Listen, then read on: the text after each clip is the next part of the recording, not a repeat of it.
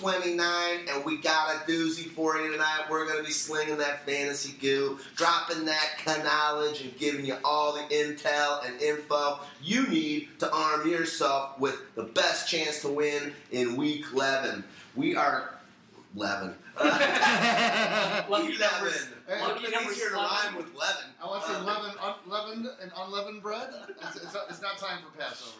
Week 11. We're calling this show One Step from Completion. Valverde style. This is an AA reference. Uh, we're going deep into it. Stag party. Uh, quickly throw us the bye weeks.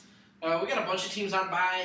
Uh, luckily, it's not the premierest of the premier teams. You've got the Bills, you've got the Browns, you've got the Dolphins, the Patriots, the Jets, and the 49ers. There definitely are some useful fantasy contributors, you know, amongst those teams, but as a whole, I think we've gotten through the worst of it. But now, next week's going to be a big one as well.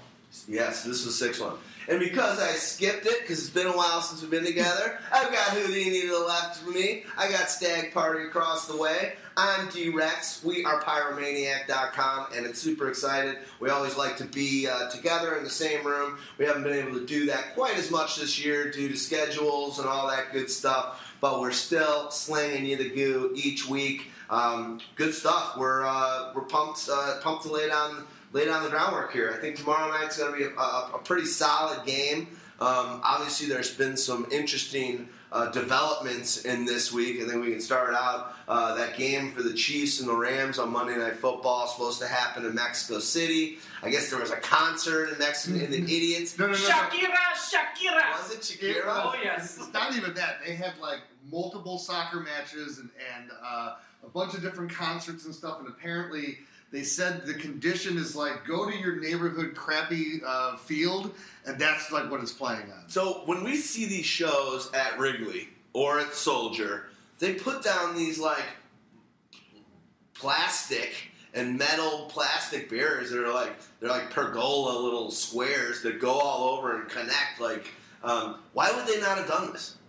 Why would they not have covered the field? This is the dumbest thing ever. A lot of people lost their jobs, I think, on this one, uh, and a lot of money. I, I would like to know: Does anyone dug deeper? Like, if you let's say we, us three of us had bought a plane ticket, had a hotel room, and had tickets, like. Okay, they refund you the tickets, obviously, but does American Airlines get refund your This- ticket? Does a hotel like?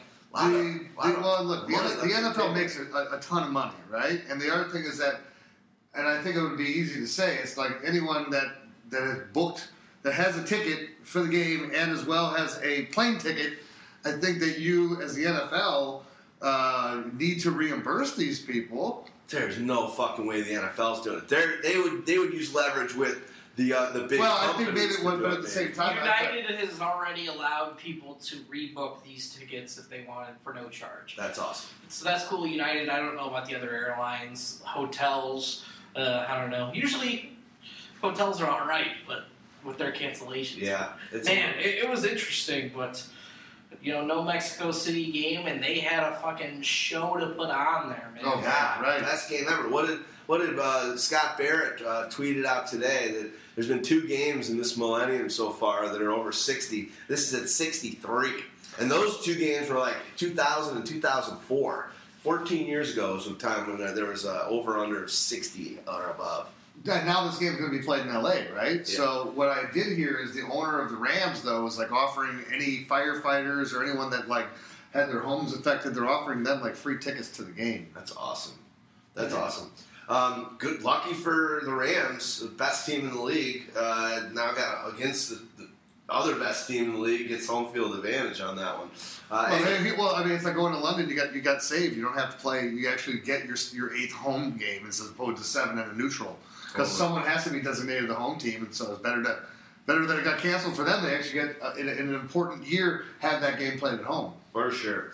Um, all right. Well, as usual, we follow uh, the matchups on NFL.com. Go to schedule, then go to Week 11, and we will start um, going down with the game that goes tomorrow. Usually, we like to record the show on Tuesday. Past couple weeks, it's been Wednesday. busy times, what have you. Sorry, we're a day late, dollar short, but uh, you'll be listening to this beforehand, anyways, and you'll be fine, hopefully. But Packers, Seahawks, what do you got, Beanie?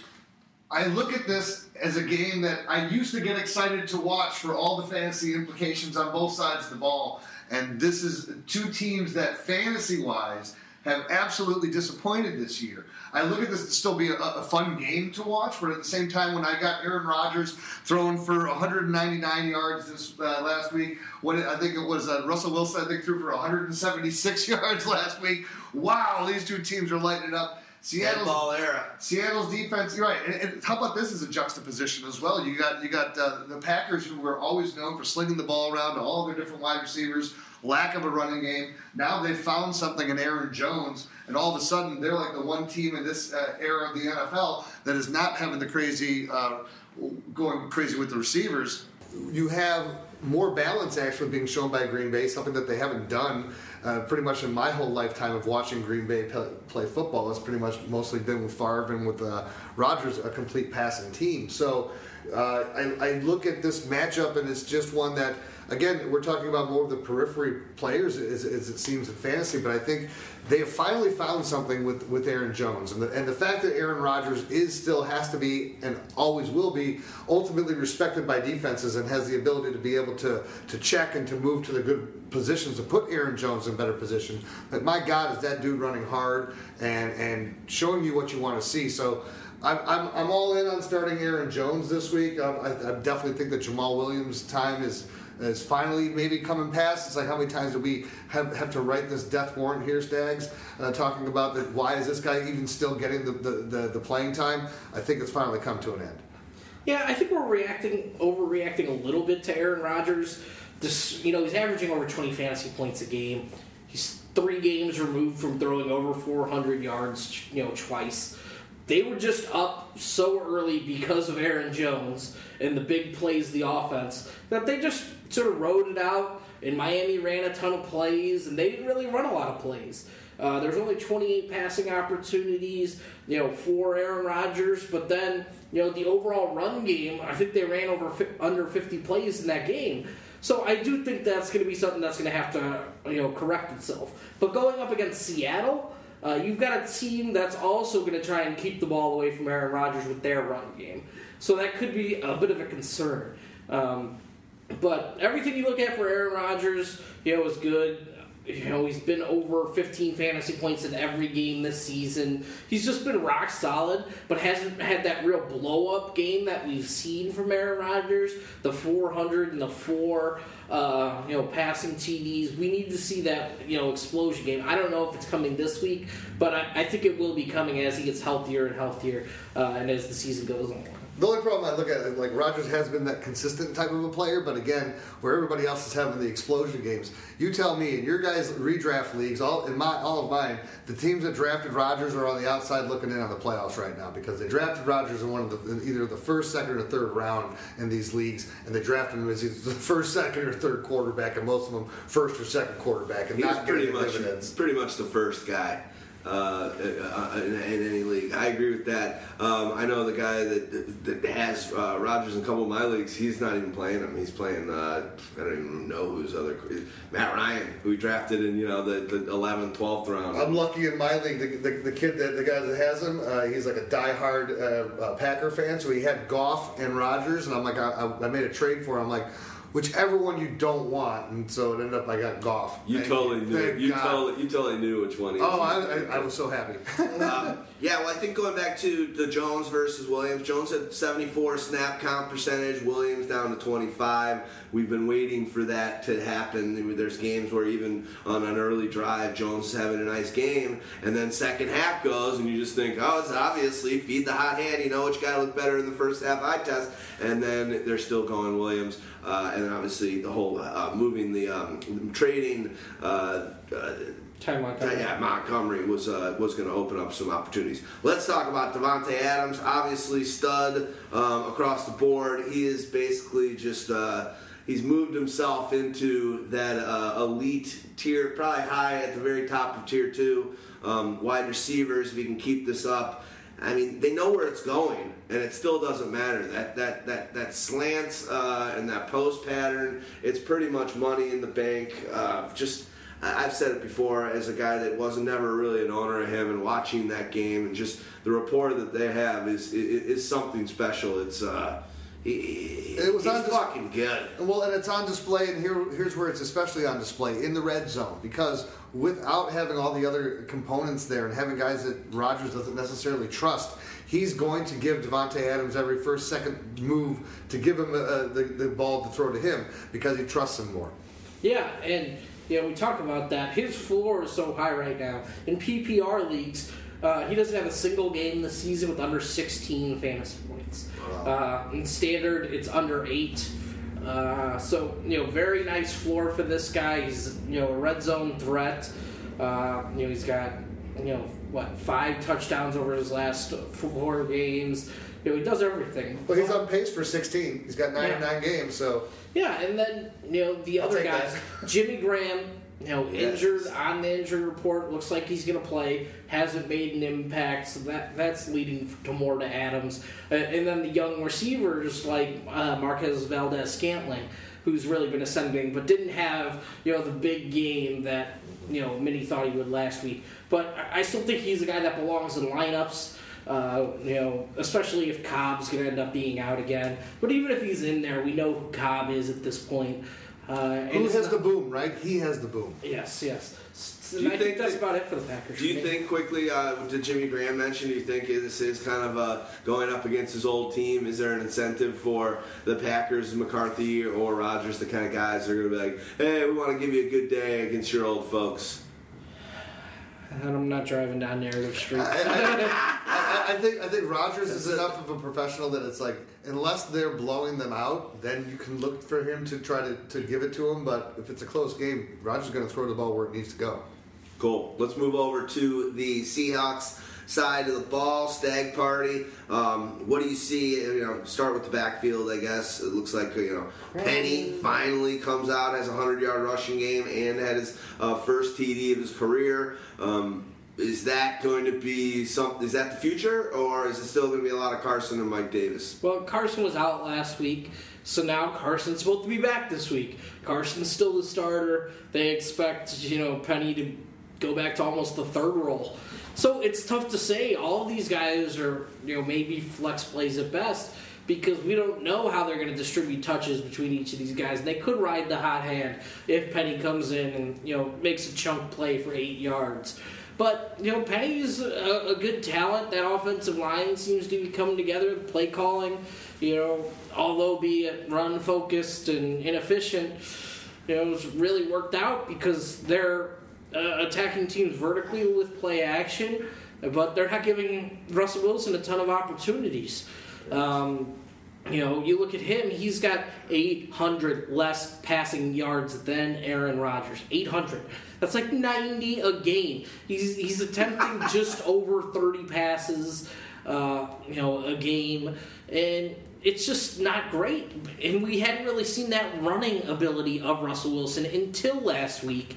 And that might have, you know, been a fluke with the defense. So uh, I, I do have concerns for Russell Wilson. I probably. I, you know, Carson's probably going to end up a back end RB2 flex play for me, and the rest of the guys are, are going to be desperation flexes. Here's here's how I, I, I term this team is that basically once Carson is, is back, this is a, a fantasy hand grenade. I just want to stay away from everybody on this team because they do have a commitment to running the ball. They're running the ball at a higher percentage than I think almost anybody else in the league.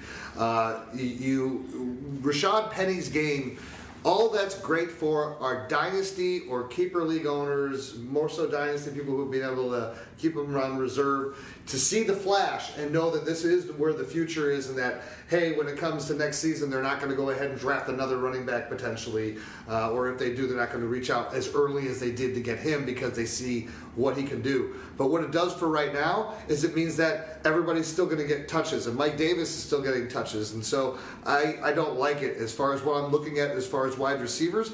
How can you get excited when, when as you said, Russell Wilson is, is hardly throwing the ball, and, and if he starts running the ball more now, that's great for Russell, but that's horrible for, for Lockett and for Baldwin and anybody else out there. Yeah, Baldwin's just a guy who should be on your bench Oh. until we see something different.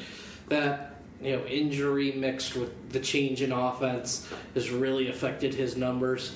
Um, Lockett though does have seven touchdowns on the season, and in standard leagues he's like wide receiver seventeen. Um, you know that touchdown ability from Lockett has been showing up, and he's been making big plays. Uh, we haven't seen a real blow up game. He doesn't have a game with over 100 yards yet this season.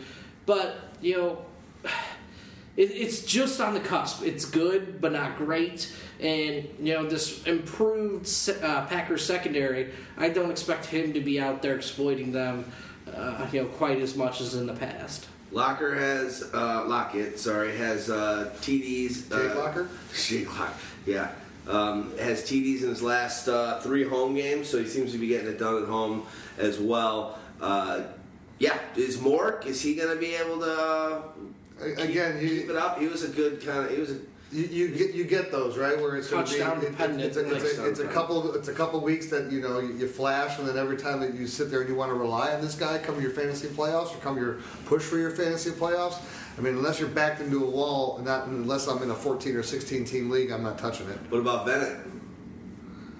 Fournette, He's I mean, doesn't he have th- three TDs? You, three you, you, I mean, look, in a row? at, at tight end again, it's like it's like uh, it's, it can be almost like throwing darts. But if I'm going to play anybody off of there, I'd probably feel better about uh, uh, the tight end, especially that he's started to, to do a little bit over the last few weeks. But you know, am I starting anybody here with confidence? That's the point. No. Can this team in general? We saw how they were, you know, uh, they were back-to-back uh, Super Bowls, um, and they, you know, probably the best team in the league four-ish years ago.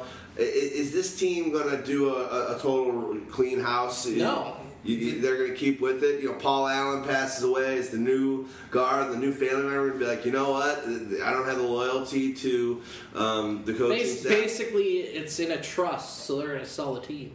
So eventually, you know, we're going to find out where, where it goes. But uh, I don't think it's anything to be concerned about for this season, maybe next season. But I don't think Pete Carroll's making moves because this is a very pivotal game for them, though. Mm-hmm. Because if you look forward, this team is four and five. If they're able to beat the Packers, they've got like a seventy-five percent chance of making a wild card spot. If they lose it, it goes all the way down to twenty-two percent. So this is a very pivotal game, but it's also a pivotal game on the Packers side that they can't afford to lose. So you know, this is a team that's just committed to this style of play, and it's not exactly great for fantasy mm-hmm. unless we're getting the 20 touch Carson. Yep. Which you're probably not going to get after Penny had the performance that he did. So, and him coming back off of injury. Penny, one thing I'll say to him, and then we'll move on to the next game. Penny kind of looks like a fat ass to me. Is that? Is, is, He's that- just big. He's just a big guy. He's got kind of got like that. He's kind of got like the six pack, but it's a belly kind of thing. Maybe I don't know. When I look at him, he does not look like. He looks like Eddie Lacy did. Well, it's like, would you would you look at Khalil Mack and say that that guy's got a six pack?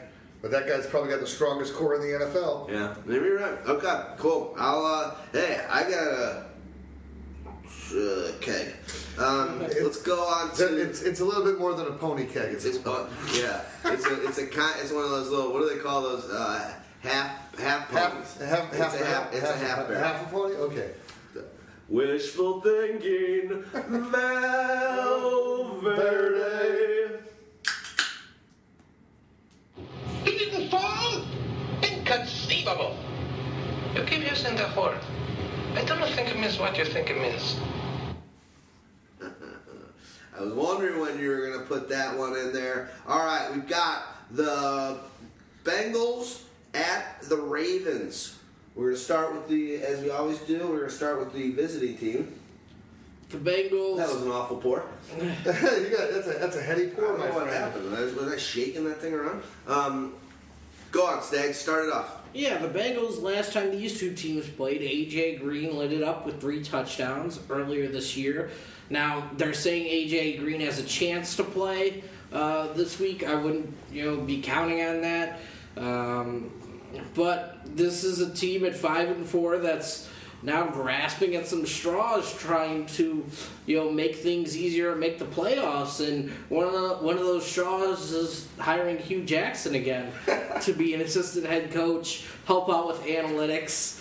Uh, did they really hire him? Yeah. I did. Uh, where have I But didn't they hire him? Didn't they? Don't Oh. they play the Browns twice still? they do play the Browns twice. I think it was But does does anybody? Did he know what was going on with the Browns? Do you think Are you the Browns are serious? Do you think the Browns are scared that he's at Cincinnati now? There is some good jokes That's though, hilarious. because Hue Jackson's been the only person able to slow Nick Chubb and Baker Mayfield Yeah, down. uh, so good. there are some good jokes to be had in this behalf that we shouldn't pass up on. Right. Um, I didn't see that. That's pretty funny. Yeah, good point. Good point. How about the fact that both of these teams are going in the wrong direction? right now, you know, the Cincinnati I didn't see Bengals are with the Bengals. reeling. Uh, I, I thought they were going to end up being pretty good, and hey, they've got five wins. They could still be on, you know, the cusp of a playoff berth, but they they've got some work to do. They really need to put this one on the Ravens.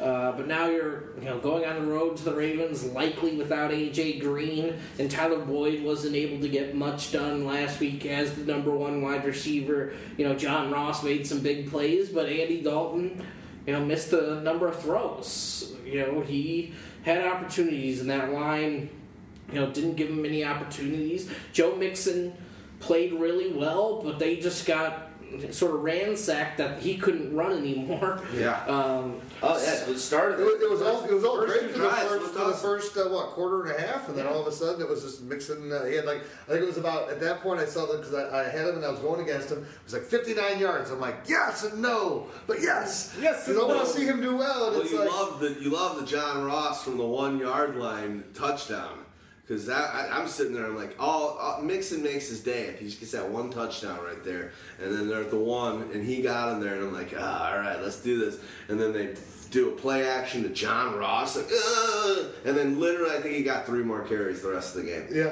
because they they just started. But they didn't. like This, that. this is another team. Amazingly, when you when you see how uh, they were blown, blown out. Blown out. How many? How many? Uh, I don't have the 51. Total, Fifty-one total plays. Oh, I was at 50, Oh, No, no, no, no, no. I think, I think they ran less than fifty-one total I think it was plays. 42 or 43. Yeah. Not pass Saints. attempts, total plays. Yeah, insane.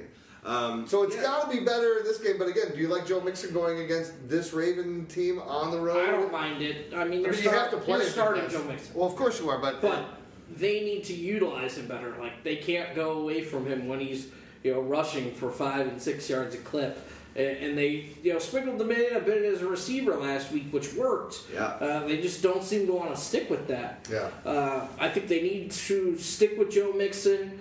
Uh, he needs to be their main cog in their offense without AJ Green. You know, the rest of the guys are just superfluous. I, I do think Tyler Boyd is going to have a bit of a rebound. They just need to move him around the formation, try to keep him in the slot as much as possible away from Jimmy Smith, uh, and, and that'll help him have a productive day. Uh, do you think uh, you know the other thing? A, a guy who I don't think he even recorded a stat last week, but Alec, Alex Erickson, right?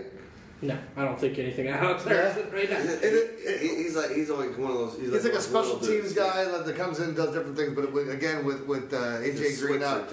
I look at him as a, as one of those guys because like Ross is like the guy that I just don't trust, and especially if there's no AJ Green protection for John Ross. I look at John Ross as the guy who'll get the extra attention, and here's like a guy that all of a sudden is like sneaks in and, and does one of those uh, most most horrible games where it's like, okay, I'm starting Ross, uh, or I'm starting Boyd, and they got no AJ Green and. Alex fucking Erickson gets six catches for 79 yards and a touchdown. Who's this motherfucker? The, be- the best way, typically, the best way to attack the Ravens is to use, you know, the tight end. So I wonder if this could be a game where C.J. Uzomah, you know, has He a pretty needs, nice he needs Uh, to. But so. that that's a, you know, streaming dart throw in itself. Yeah. Totally. Let's go over to the Ravens side of the ball. Uh, obviously, for the reasons we mentioned, the Cincinnati are struggling. Their defense is allowing 455-ish point uh, yards per game to opposing offenses. That is atrocious. To give the number of uh, you with 800 yards for um, Russell Wilson, the defense for the Ravens is giving up 305. It's uh, per game, almost 150 yard swing. Pretty ridiculous. Lamar Jackson looks like pretty much starting this week, or is it 100%? No. No? We it have seemed no like what idea. I was reading No. today. I was like, he's ready to go. He maybe they're uh, the hip of uh, um, Nothing's for sure. it's nothing for sure. Flacco, Flacco might play, but who would you rather? Who would you rather play? I mean, Would you Lamar like- Jackson, no doubt. You'd like to? I want to see. I would Lamar rather. Jackson. uh, uh, Who would who would I rather? Should we ask Mother? Should we call Mo? You said and who would I rather see play? You said who would you said who would I rather see play, or who would Cincinnati rather play?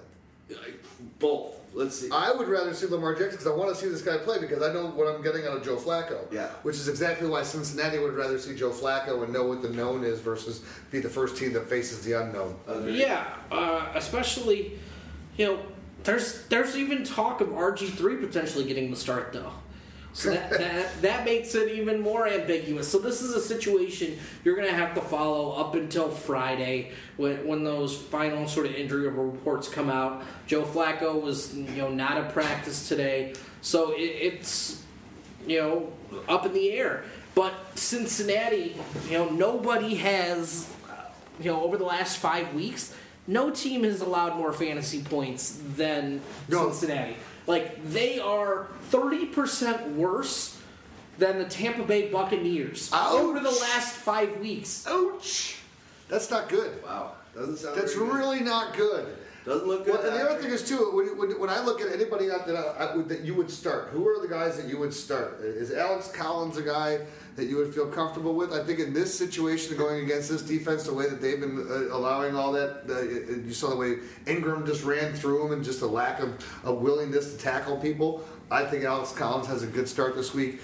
The one thing is, is if I'm going to pick the week, then where Willie Snead has been this weird enigma all year, getting about like seven to eleven targets randomly every single week, and always finishing. Even when he gets eleven, he still finishes with about five catches for about fifty-eight to sixty-five yards. But that target share, maybe this is the week that when you want to go, when you want to grab someone to stream and play, grab Willie Snead, and maybe he'll con- uh, convert this week into his first hundred yard. I'll throw it out there. I'll take. I'll bet you a dollar. Willie Snead gets hundred yards this week. I, I, I mean, I'll take that bet. Yeah, it's only a dollar. That's why I want. That's why. go ahead, check it. Shake I'll it. get. I'll take it from both of you. Shake Go it ahead. like a Polaroid All right. picture. Yeah, I mean, I'll bring two dollars next week. You can say, "I want my two dollars." When I win, I want my two dollars. Every single week since Right. week four that Willie Snead has played, he's had over seven targets. Isn't that crazy? yeah, I mean, I just I- don't see it. The wide receiver. I know because it hasn't happened. Too volatile. I say we move on unless you guys. I, I do think something John Ross is, is a, or John Brown's a good play. Sorry, because you know it, no matter who's at quarterback, the Bengals have been you know volatile to get be vulnerable and volatile to get beat deep. So I could see Brown being the guy, but I just wonder the, how the issue is with Lamar Jackson, the run pass split is a Yeah. complete unknown. And they could go, you know, sixty percent run and use a lot of Lamar's ability as a zone read runner to, and take away. But usually, those are the guys who also like to take deep shots and extend plays. So there might be an opportunity for one of those broken plays down the field. Yeah, or if it is uh, Lamar Jackson, then maybe it is all the short throws to Willie Snead, and he, and he gets over that hundred yards. Hey, I I hope you're right, buddy. I, I hope want you're it. right. I want it. I want. I want the. Uh, I want Snead to be able to pull it off. Uh, before we get to that next game, um, let's do us a favor and listen to this word from our sponsors. Word. Word to the big bird. All right, Dallas Cowboys going down to Mercedes-Benz Stadium, dopest stadium around, uh, and they are coming off a, a, a, a Jason Garrett saving, job-saving uh, victory. Uh, I don't know how that guy's. That was his ninth year. It's uh, it, I think we've been saying since the beginning of his first, middle of his first year, how this guy should get canned. But that's another thing. We won't play. Uh, we won't play GMs here. We'll just play fantasy football. Jerry Jones loves him, so it's like he's given him every, every. Him and Marvin Lewis are the two luckiest sons of bitches in the NFL as far as head coaches go. Couldn't agree more. Um, all right, so obviously Zeke, you're starting him. Guys, I think basically every week so far this season, he's getting uh, 90% snap counts, getting all the carries. Just opportunities abound. I'm Not going to say he's having uh, a, a, a, an amazing year just because the TDs aren't haven't been huge, but Ezekiel Elliott's in your lineup. Anything you uh, either you guys want to drop on uh, Cowboys, Dak? wide receivers. I, I mean, look, Amari. the one thing, I- if you were watching the game and they were breaking it down, right, because we had the, the highlight uh, game on Sunday night, and you watched and, and they showed how many times he shuffles his feet before he's making throws and, and the little hitches. It's one, two, and they go, man, if he would have just thrown that right away, Michael Gallup doesn't have to make the crazy catch on the sideline. He just makes the good catch on the sideline. So that just tells me I there's no way that I put any of my faith in Dak right now because it doesn't look like he trusts himself. And at the quarterback position, you got to have ultimate faith to you know you look at compared to another young quarterback, one that's here in this town that played probably the best game that any of us have ever seen a, a Chicago Bear quarterback play you know, throwing balls in perfect situations where it's just in between two two different defenders and just get hit your guy in the perfect spot. That just doesn't happen, and I don't see that happening with Dak. So if you're an Amari Cooper owner and you're sitting here going, oh well, you know, he's getting the target share. That's the one thing that you can count on from Amari Cooper right now is that he's feeding him the ball. Um, but at the same time, Amari Cooper still disappears sometimes throughout the games. He had a, a great first half in that game, and then he pretty much disappeared in the second half. And do you, can you trust in Cole Beasley? Uh, no. I mean, not for and again because this is another team. When we talk about the total yardage thrown, they don't throw for a ton of yardage. This is another run-heavy team, and when you have those super run-heavy teams, it is maybe one or two guys at most that are become other viable other than the running back. Yeah, my thought is, you know, this team Zeke, but Amari Cooper, you know, they've been targeting him early and often, designing plays for him, moving him around separation.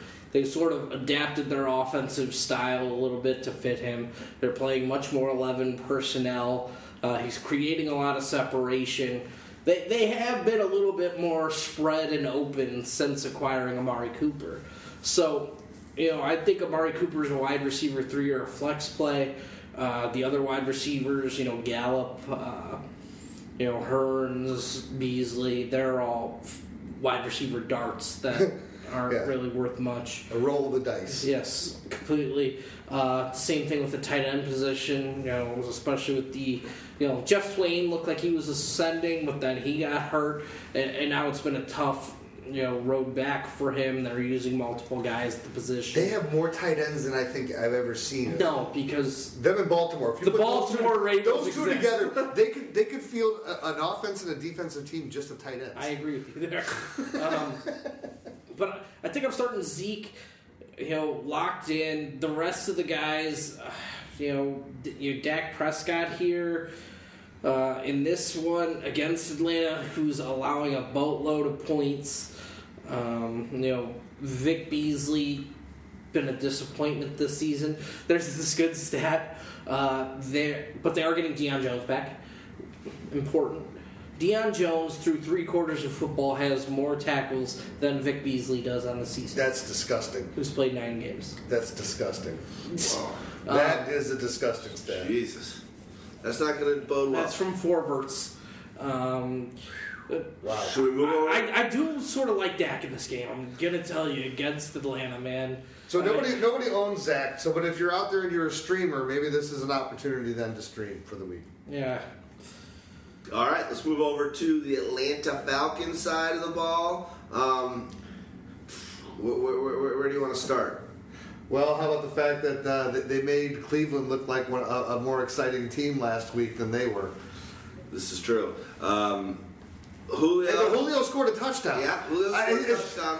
It, when I, I was playing, I Two was straight, baby. I was Two going straight. against him, and I'm like, God damn it, it's a Julio Jones. Yeah, Julio, two two games in a row with a touchdown. They're they're they're they're they're getting after it. Um, I was playing against uh, Julio, and I was, I've changed my little mo to be do the uh, uh, Costanza opposite day style, and I talk shit to all my opponents, and it's been working. I've been getting lucky as hell. That's good. Usually I don't. I'm like totally a superstitious person. Right, as soon as you I'm open like, your mouth. yeah, open your mouth. It's like goes like so. I'm doing the opposite day thing, and I'm I'm going in and beforehand. I'm like Julio, my favorite player couldn't score a touchdown. You see that one? He got one yarder, and uh, yeah, he scored a touchdown. Didn't have an enormous game, but uh, I hope Julio keep, keeps scoring. Uh, the guy's a beast, but um, what else do you want to talk about in this game? Well- do you think Matt Ryan's got? A, is this a good matchup uh, against the Cowboys? I love the matchup against the Cowboys. I go. I mean, look at this defense that doesn't have Sean Lee. Uh, you're relying on a, on a young rookie linebacker in Vander Esch in order to, to pick up the, the slack. And Vander Esch is sort of a badass. He though. is. No, no. but but but the point is that he's still a rookie. So you know, we're the things that are going to come is natural flow to him. I- he doesn't have any other protection around there that's really helping him uh, to be able to take the pressure off. So this is why the spotlight's on him. And you have a multitude of weapons. This is a team also. Uh, you, you're talking about chances for uh, those uh, those last playoff spots. This is. A, a, a team in Atlanta that wants to have that chance, right, to finally be the team that's going to host the Super Bowl and actually play in your in your home stadium for it. Doesn't look like it right now, but these are both four and five teams. This is a must-win game for Atlanta. They're a better team at home. Super that Bowl's in. Atlanta today or this year. Yep. Yeah. That's Um, awesome. Dallas is in a must-win spot True. too. Again. their division is much more winnable True. than the Atlanta Falcons. Uh, so, So, but wouldn't that make this game more important for Atlanta because I think of it's the fact of everyone important that for you're both, chasing? man. I mean, right? it's huge. Like when we talk Dallas about can the, still win their division. Atlanta can't.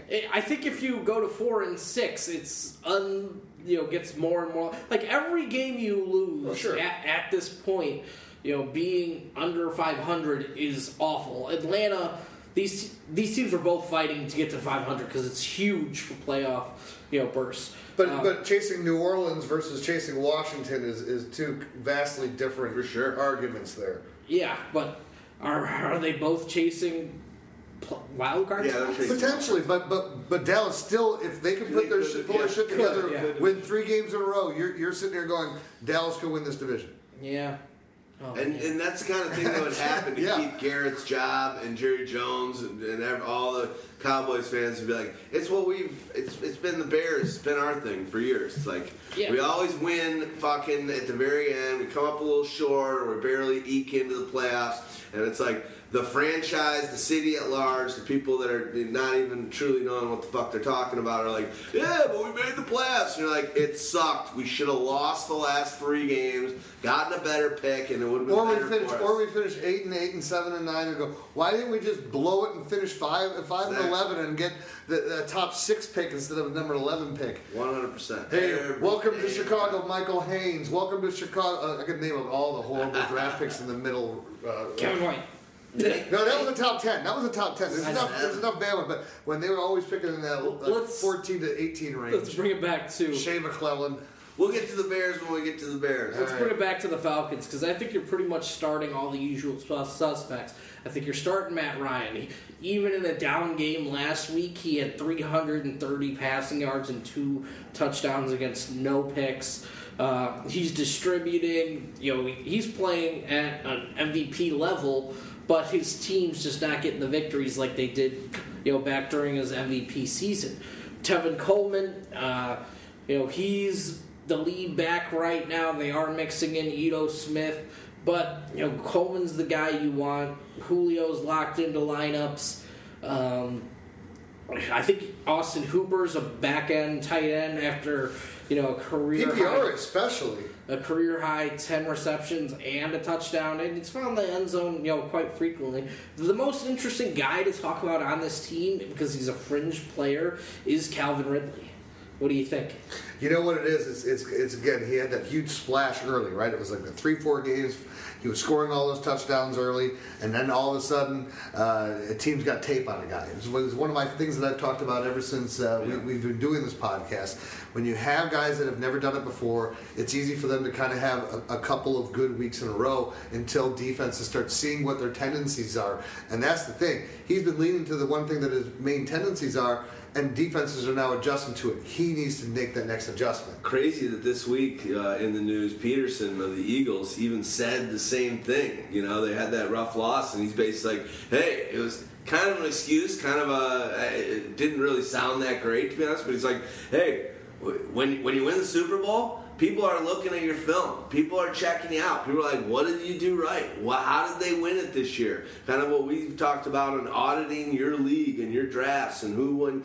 People do that with the champion, and he's like, "People got tape on us right now." The Eagles, he's like, it's kind of an excuse, but it's actually true, and it, it, it goes to the end that you've been saying for years, for sure. Well, and again, because it, when a defensive coordinator is looking at a guy that was scoring all those touchdowns in those weeks earlier, they're now starting not to look at just the game before. They're looking at the game before that, the game before that, and you have more and more snaps and more and more ways that different guys have defended you. And so the guys that are smart, you know, this is why you have to be an ultimate talent. Can you truly just beat guys off the line, or are you, you know, you, are you a freak guy as far as ability, Kevin White, but you can never do it even when healthy, really beat guys off the line. And then there's the guys who don't have the ultimate high end speed, this, that, or the other thing, but they just win every single flipping matchup that they ever had.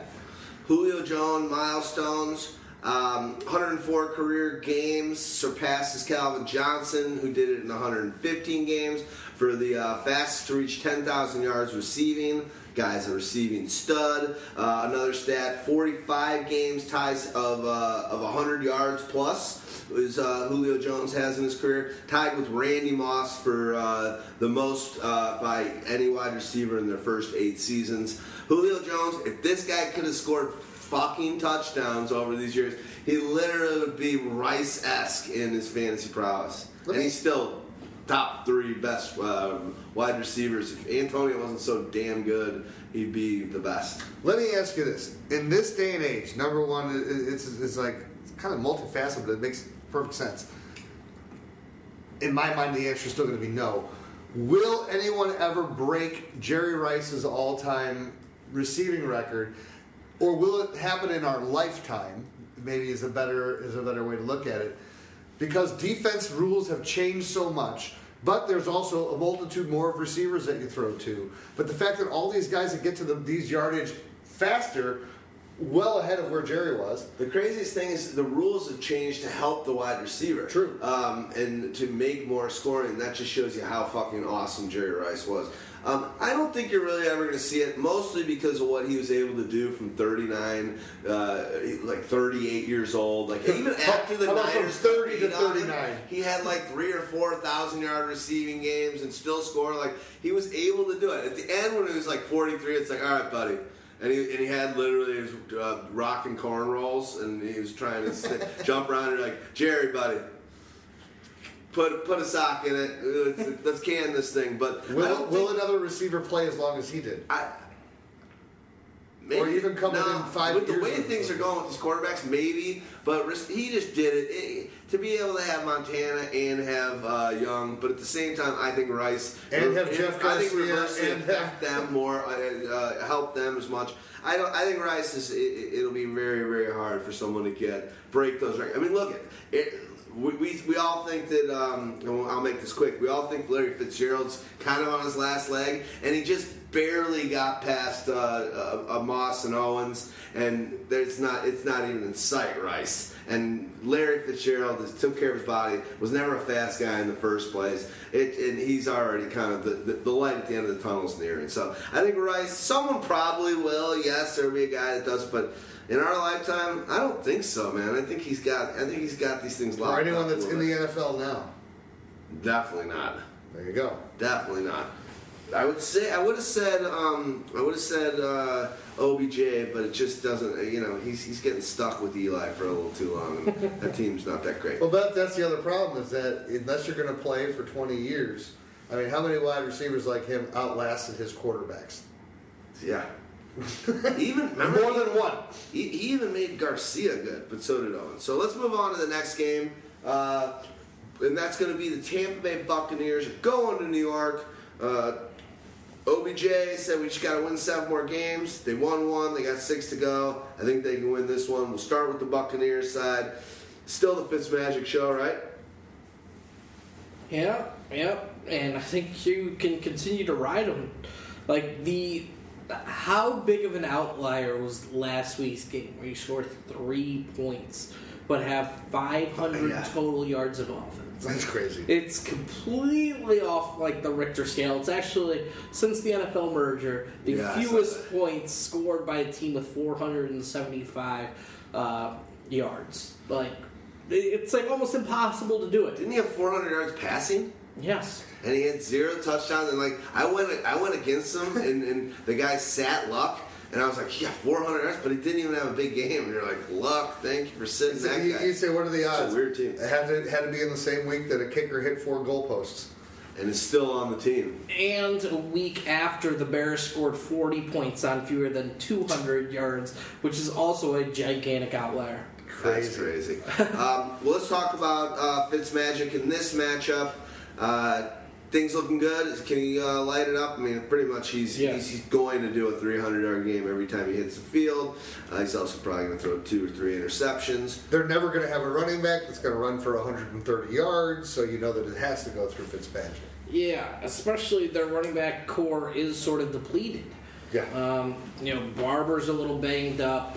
The guy they've been using as Barber's backup, you know, uh, Shaun Wilson, he gets cut in favor of what Dare Ogunbale uh, from Wisconsin. That was probably not correct. Yeah, that's okay. That's okay. I'm not. I'm not. got- I'm not going to attempt it. We got to remember that they also were using Jacquizz Rodgers, and he's Yep. catching ten passes last week. So, you know, And no Ronald Jones.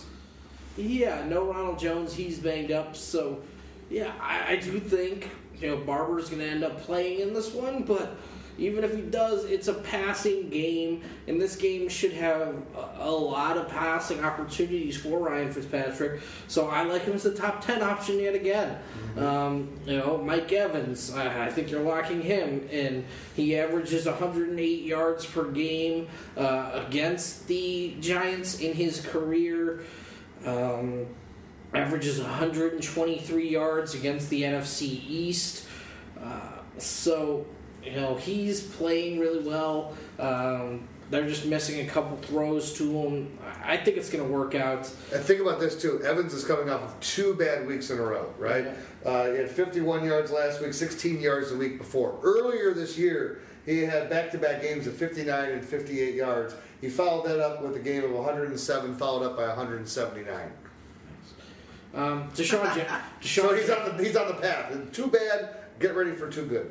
DeSean Jackson's that wide receiver three. If he catches a long one, it's a good fantasy day. You know, Godwin. Uh, Well, do you believe in Godwin after the, the huge game that he had? His first was that his first hundred yard game? second. Second hundred yard game, but caught all of his seven targets, but didn't score a touchdown, obviously, but because no one did. And he was he was available in a lot of leagues A lot of leagues. dunning out, and he had got picked up seven weeks ago, and then dropped after the last. And as far as picking up, I mean, and I'm sure Stags will agree. At least with this offense, you can legitimately start three wide receivers each week because again of the lack of a running game. Well, here's something I want to throw out to you guys and Stags, if, you, if you're trying to finish your thought, uh, hook it up after this comment. What team do you think in the league has the averages the most yards on offense You mean per play, to, in, per game, per game? total per game? Well, I guess I would probably go New Orleans or or L.A.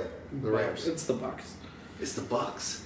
I would say I would have said the Chiefs. The Bucks average the most yards. Isn't that incredible? How many yards do they have? Four hundred and fifty-two. Do you know what the next closest team is? I, I, it's probably the Saints or Saints the or- Chiefs. yeah, I, yeah. I, I don't have that. I don't have that intel. The Saints are actually sit. They do four twenty-three. Wow. Okay. But The yeah, Chiefs do 423 as well. The Rams I- I- are I second like at Four forty-eight. Okay. Four forty-eight. Yep. That's Um, insane. You need a defense. You need at least a Yeah. semblance of a defense. And you need to be able to get a running game so you can. And when you're up, Uh, is anyone playing uh, going against Saquon Barkley this week? I, I, I sure hope not. I've got him. But, but but hold on. Now I was talking about their offense. No, I know. Okay, I know. the I know. defense allows 400. Um, but should we segue it over? no, let's talk about OJ Let's- Howard. Yeah, Okay. yeah, oh, yeah, yeah. Because okay. OJ Howard against the Giants is in a very good spot. Um, you know, usually the Giants are prone to giving it up to uh, the opposing, you know, tight end position. Uh, I, I think after sort of neglecting Howard last week, you really got to be looking uh, that way. Um, and I, I do think that they're going to be able to put together a game uh, against the Giants where you know he's a lot more featured. You know what I'm featuring? Valverde. That's it. Are there rocks ahead?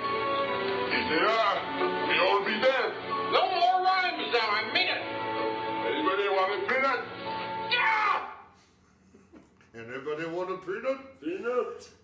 You know what I'm doing? Valverde. Ha ha, you fool! You fell victim to one of the classic blunders. The most famous is never get involved in a land war in Asia, but only slightly less well known is this. Never go in against a Sicilian when death is on the line.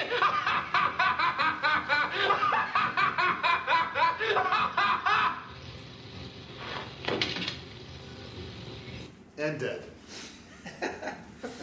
Somebody must have dropped my six pack before I bought it because this thing's not opening well and it's going all over me. Well, that's what she said. I wish she said that. Mine, mine do not pop well, but you know, since you're, we're talking Yeah. beer, this is uh, actually a very tasty beer I'm drinking tonight. The Odell Brewing Company from Fort Collins, Colorado, and their India Pale Ale, uh, which has a very happy-looking dude wearing what looks to be like capris and a white T-shirt, waving his cap in the air as he's riding a bucking elephant. Nice, Oh, dude. That looks yeah. like that sounds like d-Rx. Favorite animal? Does that look My- like d-Rx, my- Stags? My fashion. Um, I'm drinking a Solemn Oath Brewery, my favorite brewery. I've said it before, and uh, they're awesome out of Naperville in Illinois. Shop local, drink local. End all IPA. I've drunk. I've drinking this a lot on the show. I love it. It's pretty much my go-to. Uh, I just think it might be the best one of these hazy. It's not New England, but it is IPAs. If you can get it, it's got a little like goldish white type on it. If you can get Solomon stuff, everything they do is fantastic. Um, all right, let's go over to the Giants side. Pulled out a, uh, a, nice last, um, you know, fourth quarter comeback victory against San Francisco the other night. And that catch by Sterling Shepard ended my fantasy season. Really? That's the one where I had the, the third highest. Uh, oh, no, no, yeah, I was, I was, I actually didn't end it. I was six and three. Should have gone to seven and uh, seven and three. And Sterling Shepard, it all turned on that one catch. Uh, I was up by like less than a point. Just no more catches. And a. That beat that beat a guy that's kind of nipping at my toes in my division, so I was pretty happy. Um, Well, it's got hey, it's a, it's a, it's an all. Uh, uh, the pendulum swings both ways. Well, someone's hurt and someone's feeling good. So yeah, lo- love it when it uh, helps me out. Stagg Party. Where do you want to start? Drop in. I mean, I think you're basically starting all the studs here. You're starting, you know, Odell. You're starting Saquon. You're starting them both with authority. Um, you know, the other guys you're looking to, I think you could start Sterling Shepard. He's in a you know pretty good spot. Uh, how? The question is, we think all these guys are going to do well. Is Eli Manning going to do well? You know, I, if you're going to play Eli Manning, this would be the game to play him. So, you know, this is one of those things that I know everybody that's out there streaming as far as like, okay, my quarterback's out, and this is where I'm screwed in the league because I uh, we only had like three pickups uh, during the year, those three supplemental drafts, and I was like, well, who is playing Tampa Bay in Week 12 when Goff is off? Oh, San Francisco. So I drafted C.J. Beathard, and now it looks like he's not even going to be the quarterback anymore. So That's rough. You know, that's real rough. But yeah, so if I'm looking at Eli, 100%, if, if there's a, a week to stream Eli or a week if you're still a, a dumb sap that has him on your roster, potentially this is a, the matchup that you would start him at, especially at home. I mean, in all honesty, is there anything to talk about with um, uh, the, the tight end? Um, the, Evan Engram is a start. you- You'll start him if you if you got him. Uh, Um, even in that last game, it doesn't look like he's really involved. He got he got five targets. I mean, listen, it was a it was a feature Odell game. He got all the targets, but he didn't connect on them. Evan Engram and, and Odell caught the same amount of passes at the end of the day, and they were only separated by less than thirty yards. Does it seem like Odell um, is, and I always know Odell's misunderstood in a lot of ways. He's great with the fans, great in a lot of ways, but does it seem like Odell has kind of maybe looked at some of the Again, not going to bring up something bad with Bell. He had to do what he had to do. But looking at some of these guys, even across other sports, and even maybe our president, and being like, you know what? I got a lot of money. I got a great situation. I'm in New York. I went while I could be in fucking Buffalo, and he's kind of opening up a little bit and being a positive guy. And I think in, in, in being um, not being a diva, it, it seems to me that over the over the course of the last handful of games, where he's even after he signed that contract at the beginning, it was still like, fucking Odell, still you're doing this. But it seems to me, and this isn't about fantasy. This is just about you know maybe narrative street, whatever. But uh, doesn't seem like Odell is like kind of growing up a bit and being like, ever since Mara said, "Shut the fuck up and get it done on the field," that he has he's kind of played the plate and been like, you know what, this fucking guy just gave me 95 million. I'm gonna shut up and get it done on the field. I'm gonna be me. I'm gonna be the, one of the most influential athletes since Allen Iverson worldwide, and that's a fact. And I'm just gonna live, be happy, and uh, try and win games and be a good football player. I fe- I'm feeling a great sense of that by Odell, and that's amazing to me. I feel if you, I'm not feeling that. I'm feeling if that's what you're feeling. I feel like he's doing it through gritted teeth. If that makes sense, I, I- feel I I don't feel like it's genuine. I think there was. I don't think it was this last week, but I think it was like the week before after a loss. Like uh, uh, because there, someone was asking him about his future. Do you see your future being here in New York? And uh, to his credit, he didn't really you know, do a full old old school Odell go off on it and be like, yeah, I'm out of here, this, that, you know, be the diva type of a person. But his response was also kind of telling in its own right, where it was like, I don't, I don't really see his future here. Was that before? I think that might have been before. I think that might have been like five weeks ago before the No, this whole. was this was only like two weeks ago. What do you what, how- what do you feel? It doesn't matter, but it's just like Odell's such. He's he's um, Or Odell essentially the- scoring touchdowns, He's like- essentially the face of the NFL in a lot of ways. Uh, I think. I mean, I think it's always going to be the quarterbacks. The quarterbacks are always going to be their most marketable assets. They're going to continue to push these guys. When you got you know young gunslingers like Mahomes and Goff, like I think we're going to see a lot of ads centered around these guys. No, you know, but don't you don't you like the energy you're feeling right now? You're seeing from OBJ, or am I just am I just being a douchebag? I mean, You can call You're me. not being a douchebag. You can call well, me a douche. well, think about this. He, he's, he has to be more relaxed. Okay, over his last what is it, um, five games, he's got three of them that have gone for over 100, uh, 130 yards, uh, and he's scored four touchdowns. So that's pretty good. Cool. Um, keep you guys. We want to go to another game. yeah, let's do that. Yeah, I'd say we can do that. I think before you do that, though, Oh, let's take a listen to this from our sponsors. I don't know where that goofy uh, accent came from, but uh, Yeah, you know. this isn't the Jaguars. This isn't the Jaguars playing in London. I don't know what you're trying to do. I don't know what I'm trying to do there either. It just goes that way sometimes. I've been drinking with you, me wee laddies. All right, I'm done doing impersonations. Thank God. um, so we got Get it. we got the Steelers with the Jags. Uh, the Jaguars are now three and six on the season. Look like a team you know destined to miss the playoffs. Jalen Ramsey doesn't want to be there anymore. Yeah, Jalen Ramsey's just talking shit. That's all he does. He's good at it. Yeah, I don't like that guy. Um, you know, Ben Roethlisberger coming off one of the best games uh, of his career, one of the best games of the season, but now he, he's rode Ben Roethlisberger playing the Jags defense. Uh, I think he's a back end QB one. All his weapons should be locked in. James Conner, we've got we've got the certainty that Conner's going to be the man from here on out. So now, what you should be doing if you were handcuffing, you know, Le'Veon Bell to James Conner, you should consider as we get later into the season handcuffing with one of these other elite backup assets. I like Jaylen Samuel. I picked him up this week, but that's also because I'm in a rookie league. But I like I like what I saw, and it, it, it's it's uh, he's gonna. It looks like he's gonna play. Had a full practice Conner today, but that, that was a concussion protocol situation, and if he gets hurt again.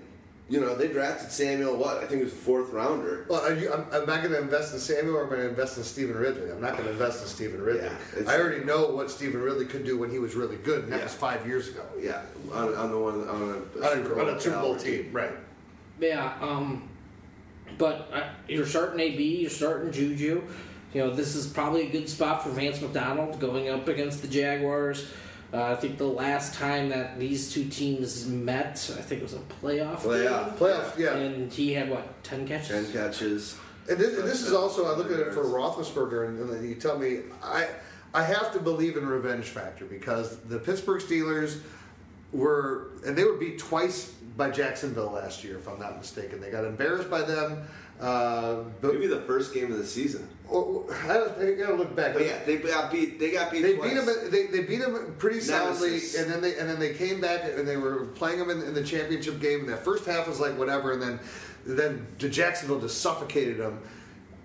If the way that Jacksonville is really struggling right now, you would think, in a way that the, the complete opposite, that Pittsburgh, after the slow start that they had, now six, sitting at six two and one, are sitting here. We have a chance to really make an, an emphasis statement.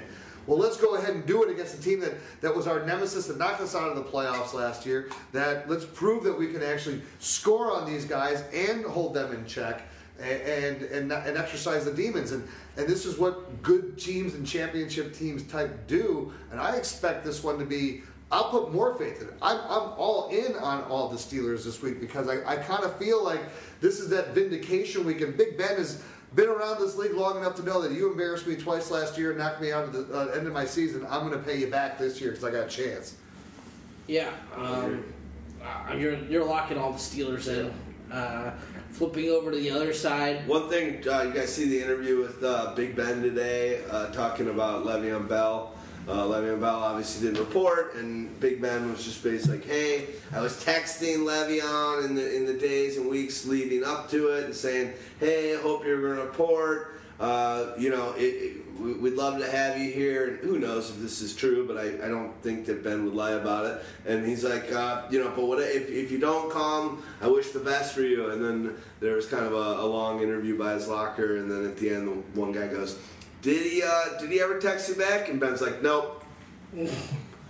That's just uh, He gone. bridge- bridges burned. He gone. Bridges burned. Uh, But there was a loophole. That was the whole thing. I heard this whole thing of where it was he will get out of that. He will not be franchise tagged again. Well, he well, will he be, could, he can be, but, but, it at would the be QB over twenty.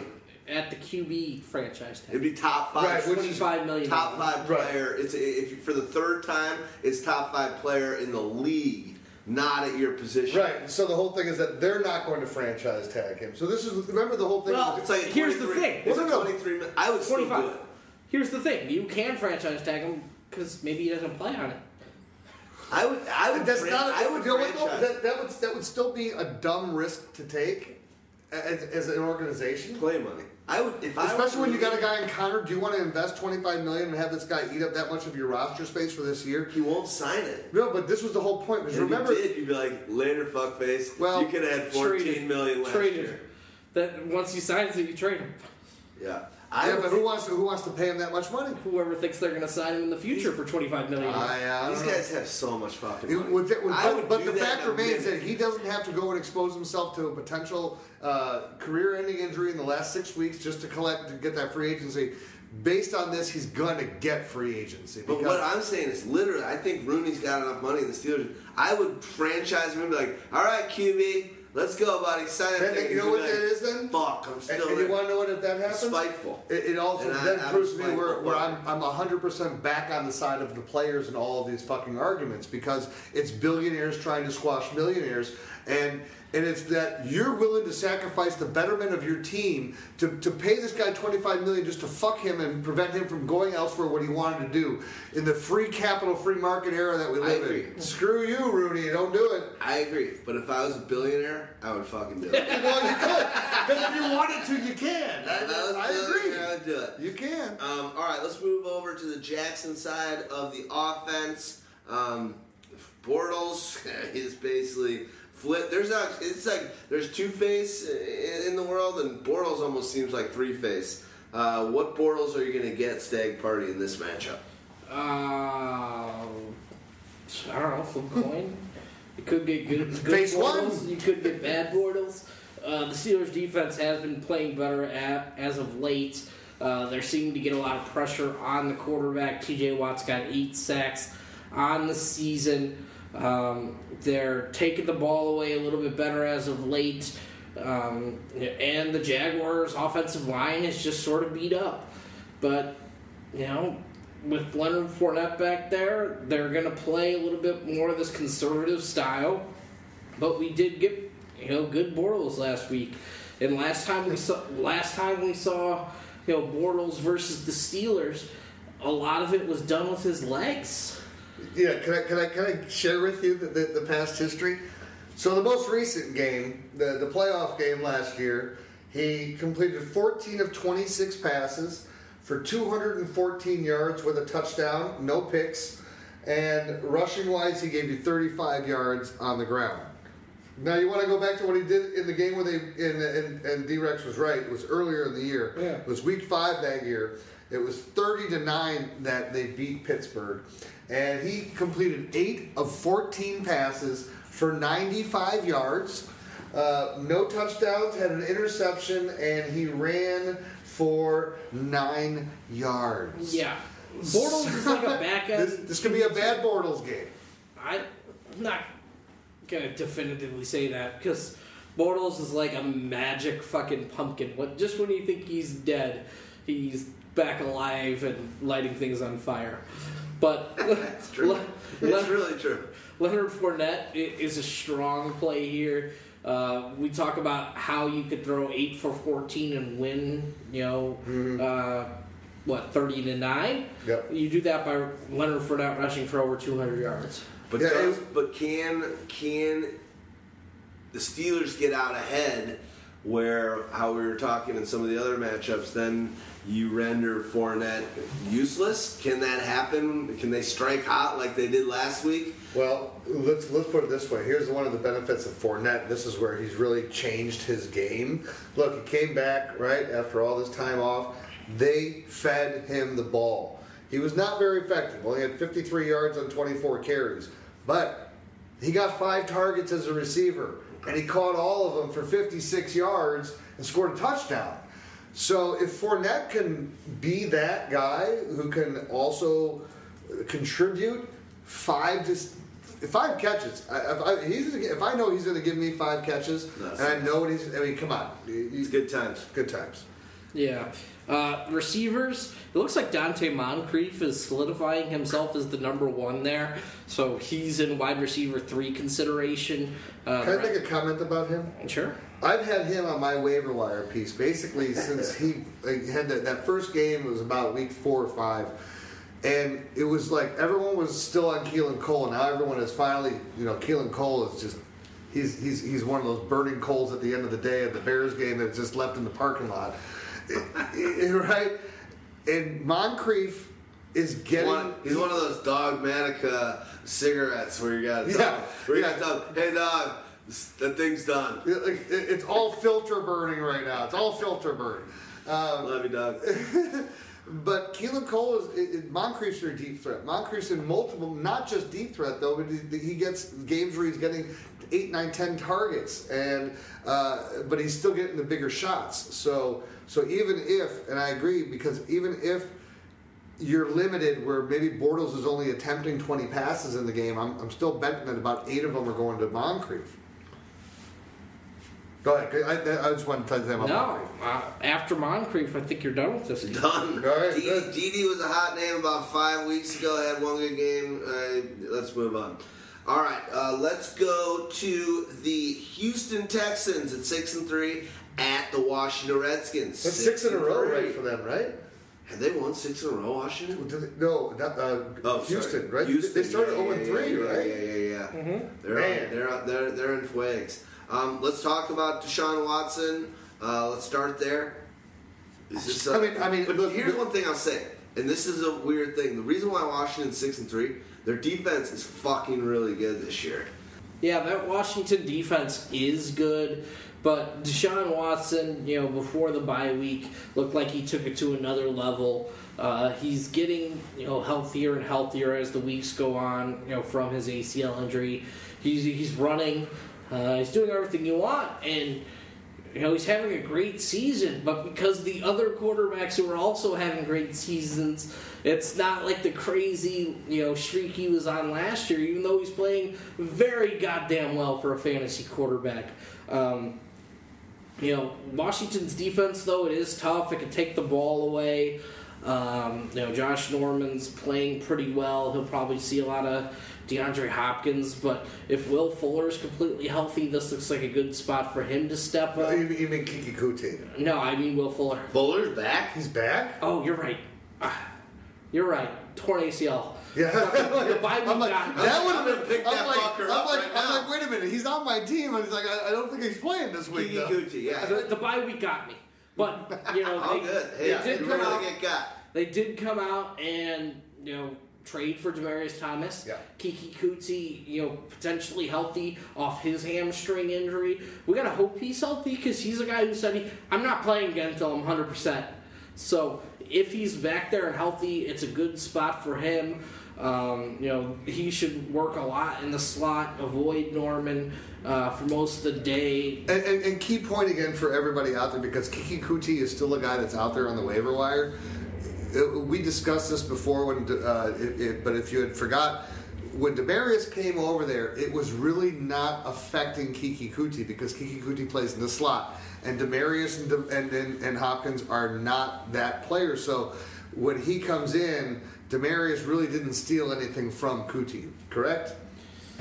I mean, Some, it- maybe it's, some, it's yet to be seen because they haven't played together. Yeah, it's yet to be seen because they haven't played together. And Demaryius Thomas, you know, on that first drive where he was really active, what they did was they got him on, you know, these quick wide receiver screens that he's always been so good at, and that's something that you know Coutee was doing at you know his height of play. So how do those things affect each other? And, and now Demaryius is going to know the offense a little better, uh, but we don't know if he could be a vertical field stretcher in the mold of Will Fuller at this point in his career because it's just not something that's they've been asked.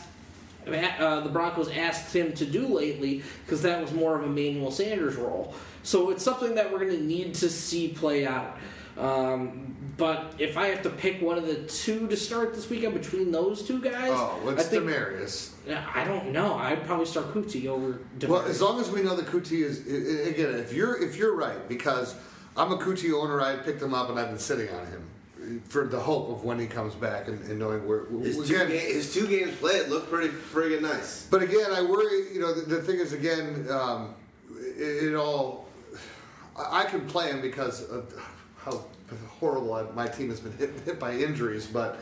Um, but it's interesting because I, I hope you're right. I really do because I feel that he was making such a nice trajectory with Deshaun Watson before he got hurt that you were seeing almost kind of that where Will Fuller was almost kind of getting phased out a little bit, and which was which is smart because Fuller is the guy who in his entire career has not been able to stay on the field, and they want someone that they can trust. And he was getting and he was getting dinged up before he got dinged out. Uh, Fuller. Um, Yeah. any, should we move on? Let's let's find out to the listeners. If, let's see if keep an eye on if you got Coutee. See see if he's coming on. If you need a guy, he- he's going to be coming back soon. If he's on the waiver, like Deanie said, he's been available for a while. If you you need that kind of spot where we've seen we've seen what Watson can do. And I'd say if I was to say both guys are healthy, Demaryius and Coutee, I like what uh, Coutee's going to be able to do, even though he's a rookie. So keep your eye on that. Got something to say? Yeah, just a, just a short point point because it's th- this happens every year. There's the guy that like sparks up right as a waiver wire pickup, and you pick him up, and he's a flash, and then he gets hurt. And and, and also what happens, and this is it's amazing. That's why uh, every time there's a bye week. The guy should be added on your roster, and everyone drops him because he's on a bye week. But These are people in ten-team leagues or whatever the case may be. Um, so when you see the majority, but when you see a guy that has at least thirty percent share and it, it stays there, that means that okay, there's the deep dynasty owners that know this is a player that we want to have. You know, when you see the guys that are sitting at five percent, two percent, those are the ones that are just kind of coming out of nowhere. like so that. I like Keke that. Is a guy that has never fallen below. 30% ownership in leagues. So the, the smart money is sitting there going, we're just waiting for it to cash in. I- Fast- I, fast- make the long bet. uh, fastest wide receiver in the combine this year. Uh, a guy that I'm, I'm pretty sure, I wish Mo was here, but pretty sure uh, David T really liked uh, heading into the year, and uh, a dude that we talked heading into the Fast- summer. who's the that was- fastest was- receiver? Yeah, he was fast wide receiver in the conference. Well, that also goes to Stags. Who's going to be the deep threat? It's probably going to be him then, if he's as long as that hamstring. but they actually, the beauty is they actually had him out of the slot, so it's like this beautiful kind of free. Well, but thing. we've also seen how T.Y. Hilton was a guy that was able to go deep out of the slot too, I agree, and I, and he was ridiculous. and Tyreek Hill and anybody else. I mean, so Let's move over. Unless you want to, you got anything to say about Lamar Miller? Unless you did. I mean, I, I think you're starting Lamar Miller. Um, he, he's been so good, you know, uh, over the last couple weeks. The problem is Washington's one of the tougher teams, so against the run, against running backs. So you're a little bit concerned, but the volume's been there and touchdown opportunities. Um, people are now again starting to talk about D'Onta Foreman, though. If you want to burn a roster spot, feel free, but I want to advocate for a guy off one Achilles. I well, no, and especially when you got a team in, in, in the Houston who's still contending right now, right? Why would you mess with what you got? Lamar Miller is solid. Is he solid in fantasy? He's he's frustrating in fantasy because he gives you like, okay, I get the decent game, but nothing, you know. But he's had now. He's actually gave you that one game breaker game or two game breaker games, right, uh, back to back, and he and he showed you some some flashes. But this is where you get you get you get tricked, and so. I still say the safe money here is really in the passing game, and it's really with just the wide receivers and with Watson, not with the tight end. And Miller is your, you know, your hit or miss. I agree. Foreman, it seems like always. That's a real that's a real prospective move. Only if you're dynasty and you can keep him. But even then, they're going to draft somebody else. Don't don't go that route. I, Le'Veon, Le'Veon Bell's going to Houston Texans next year. that could be interesting. No, that I think that I think that's who Vegas has favored. They're going to be like, yeah, blow the money. We got a three-year window here. Let's let's go for it. Quick point too, though, for dynasty owners and stuff, when you're looking at like a D'Onta Foreman or someone like that, if you haven't made an impact at this point in time, and now this is his second year, Yeah, yeah. And, if you're and, and if you've proven to be an injury guy, especially at the running back position, but even at any position, and you can't get on the field unless you get on the field and you completely dazzle. Don't buy into oh they they're giving the guy some more work at this point in time, and it's going to lead to years down the road. It doesn't ever happen. And also, Foreman was like, uh, was he a late second, maybe third round? But he's also a one, like, one-dimensional wasn't a draft- guy. He's not wasn't the guy- draft capital dude. He's not like an Alvin Kamara as a wide receiver. He can't do any of these other things. So in this NFL, this is not a, a, a body frame and, a, and an agility level that you want to buy into. I agree. Let's go over to the Redskins, but before we do that, Valverde. Your snap better than mine. True love is the greatest thing in the world.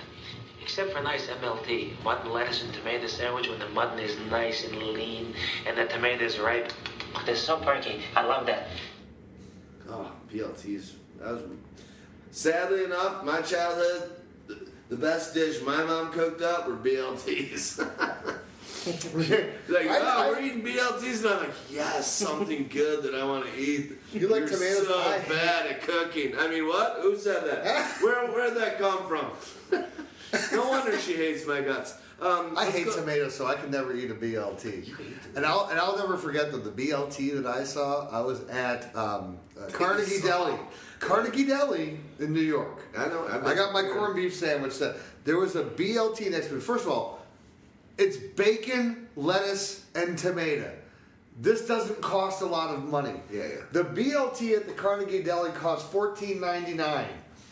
It had probably four tomato slices or five tomato slices, same amount of lettuce, and and probably about a pound worth of bacon. Who do you- Let's Jesus. catch up. We gotta catch up. All right, go ahead. All right, stag party. Start with the Redskins and let's shimmy, shimmy, move through them. I mean, I don't know who you want to start on the Redskins.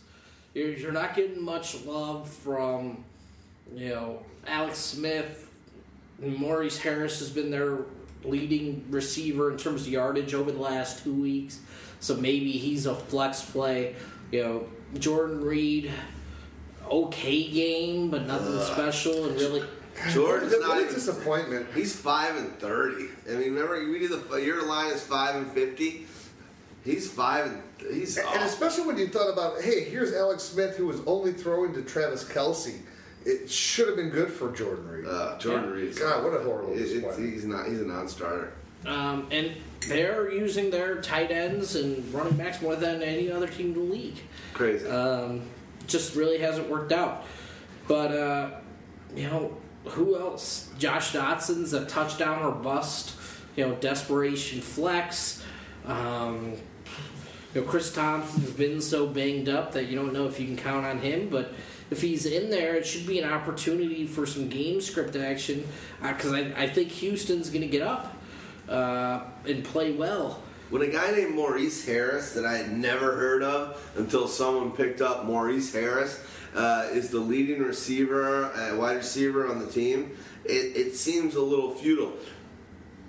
But maybe that r- kind of rears its head towards the Adrian Peterson season. I mean, I know that I've been an AP guy early in his career. You've kind of been off him since he left the Vikings for good reason. Is this a matchup for Adrian Peterson where they're going to want to kind of keep it or keep it in his hands, or is this a shitty one for him?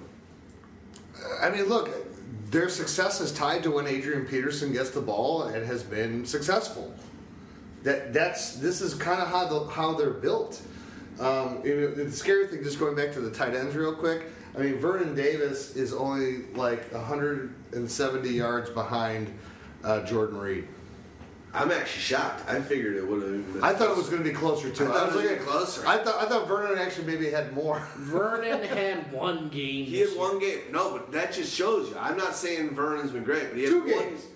He had two games. A that are good. 70 yarder and a 62 yarder. and those aren't even great games. But I was going. We must have all been playing against him when he had that one game. Probably. Redskins, crazy. Uh, points for the offense, uh, 19 and a half. Points for the defense, 19 and a half. This is, uh, their defense has been holding them down, and their offense has been holding them down. The problem with the Adrian Peterson guys is the line. They, they've got guards that are not healthy. They've got tackles that are not healthy.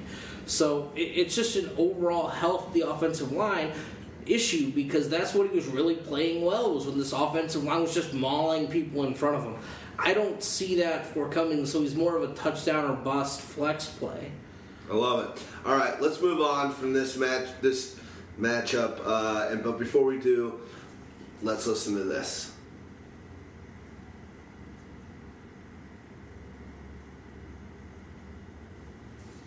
Hello.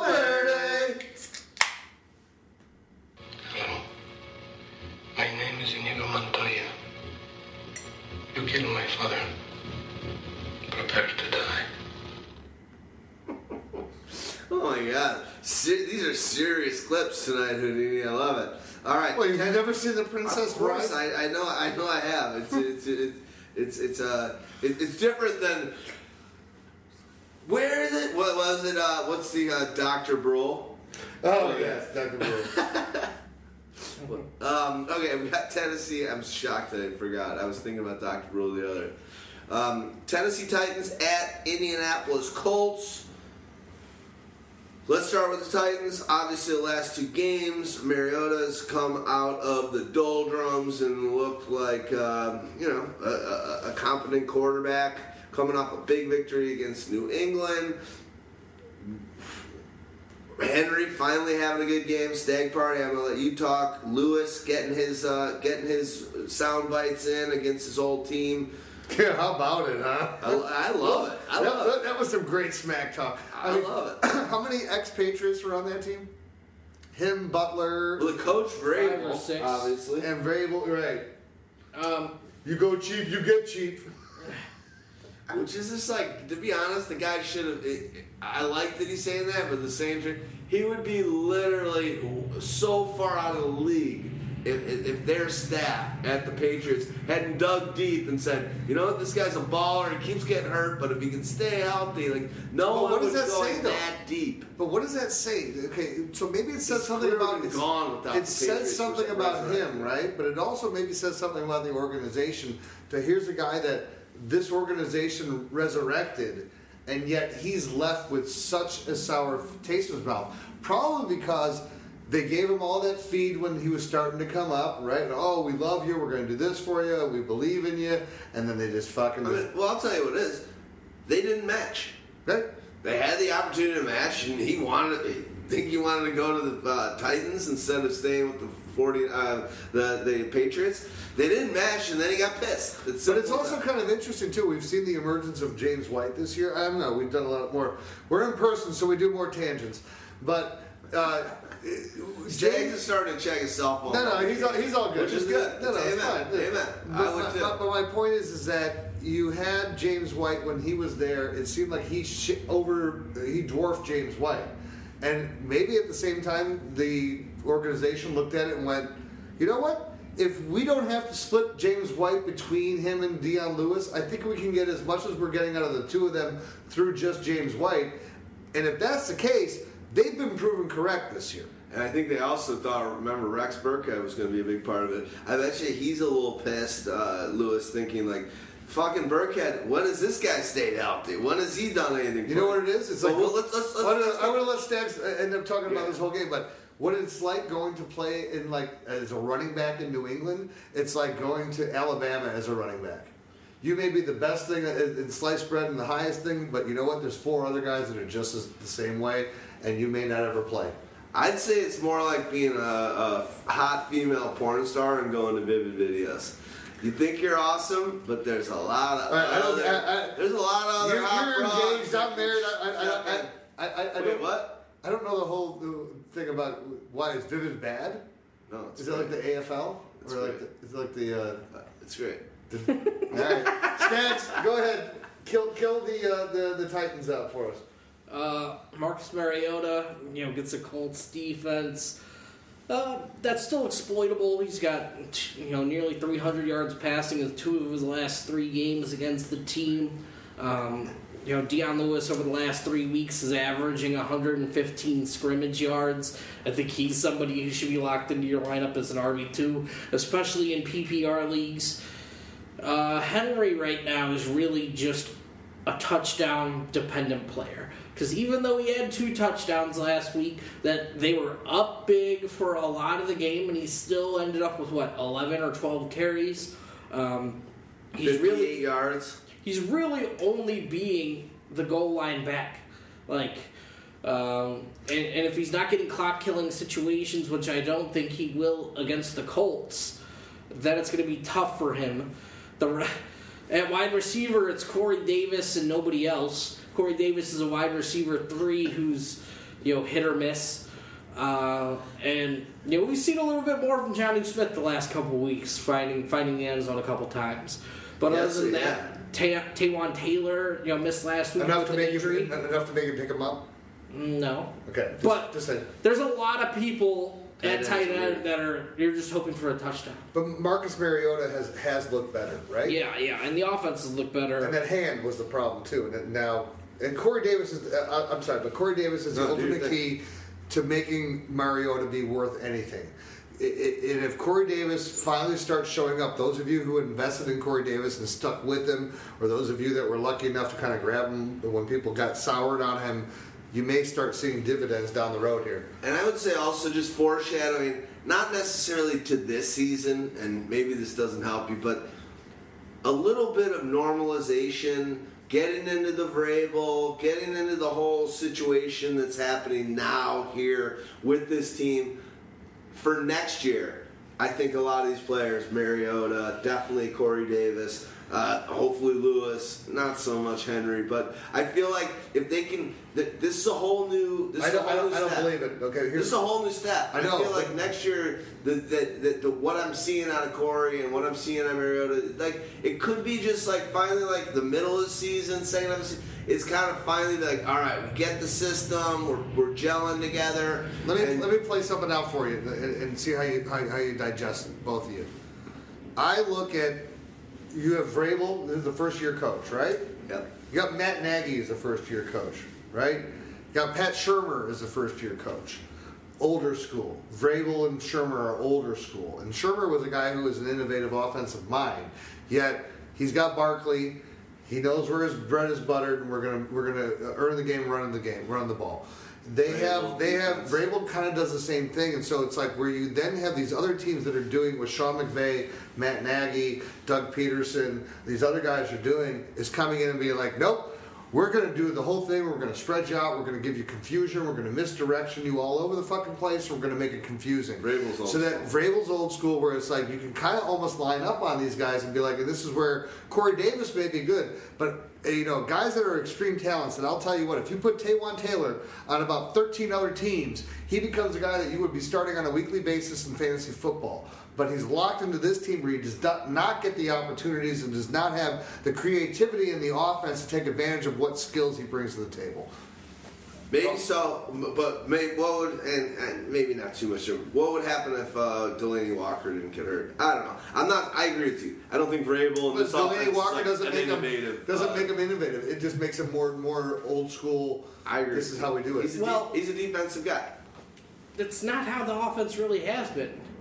It, it's Lafleur, and Lafleur's worked with Shanahan, and he's worked with He Sean last year McVay. he was the offensive coordinator for the Rams. Yeah, he's he's been mixing it up. Lots of different formations. It hasn't just been I formation football with Henry, or else Henry would be the Would lead be back. good, yeah, would be So playing do they not have the right players, or do they not have the right person running it, or is it I not think- the offensive line this problem? Well, the offensive time to line gel. has been banged up, but it's it's going from the hammer system of you know I can't even remember his fucking name. He was so bad that they had last year. Smash exotic Smash Mouth. Yeah, yeah, yeah. Going from that Was it Hunt? Was it was it Hunt? Or no, uh, Wizen Huntsman's gone, gone for a few years, but going from that system to this one just takes a lot of personnel changes that can't be done in an off season. Well, and they also maybe didn't make all of the free agency moves that like, Let's the move Bears on. did to change their offense too. All right, go on. Colts. Um, now you're taking it's it's a big test, man. This four and five for the Colts. They're starting to play well. They haven't allowed a sack in like three or four weeks. Um, Yeah, Yeah. Blunt used to run for his life.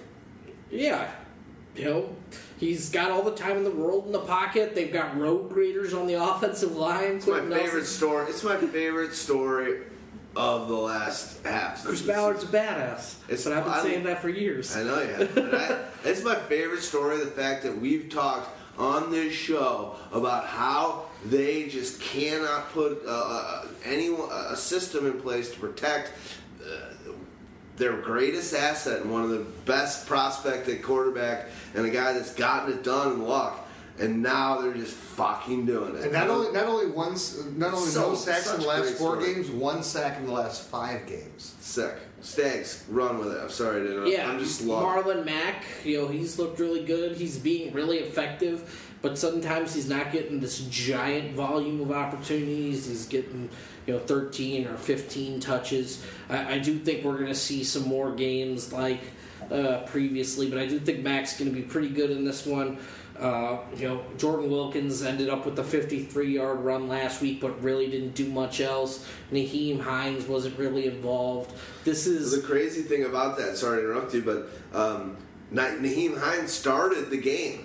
They didn't even. I was watching the game and I was all in on Mack last minute. It was like, "Oh, I'm, I'm going Mack over Duke Johnson. Didn't turn out to be the right call. But Nyheim Hines was the starter on their first drive. Like, what the fuck's going on? Like, and I think that's Reich doing, taking a little playbook of what he learned last year with the Eagles and being like, you know what? I'm going to be changing it up. There's no set system here. We're going to play around with stuff. Sorry, but Yeah, and they're running a lot of two tight end sets now that Jack Doyle's back healthy. They're running three tight end sets.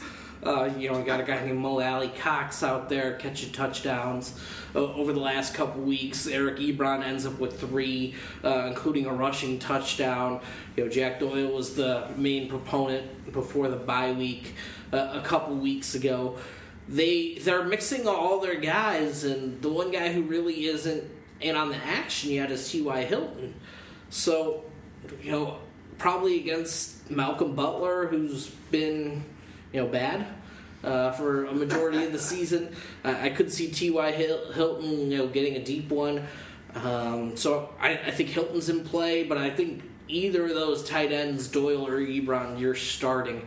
Um, Ebron's risky though because he's touchdown or bust, but he's got ten fucking Dude, touchdowns. He's he doesn't seem to be busting very often.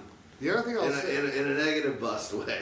He's let- busting out. let's say this about Andrew Luck, right? Does Andrew Luck, for those people that took the chance on him and invested on him in the sixth, seventh round of their drafts or in uh, their auction leagues that bought him and got a value at 15 to 20, 24 dollars uh, for a guy who could be a top five quarterback and he's starting to, he's basically been that for you.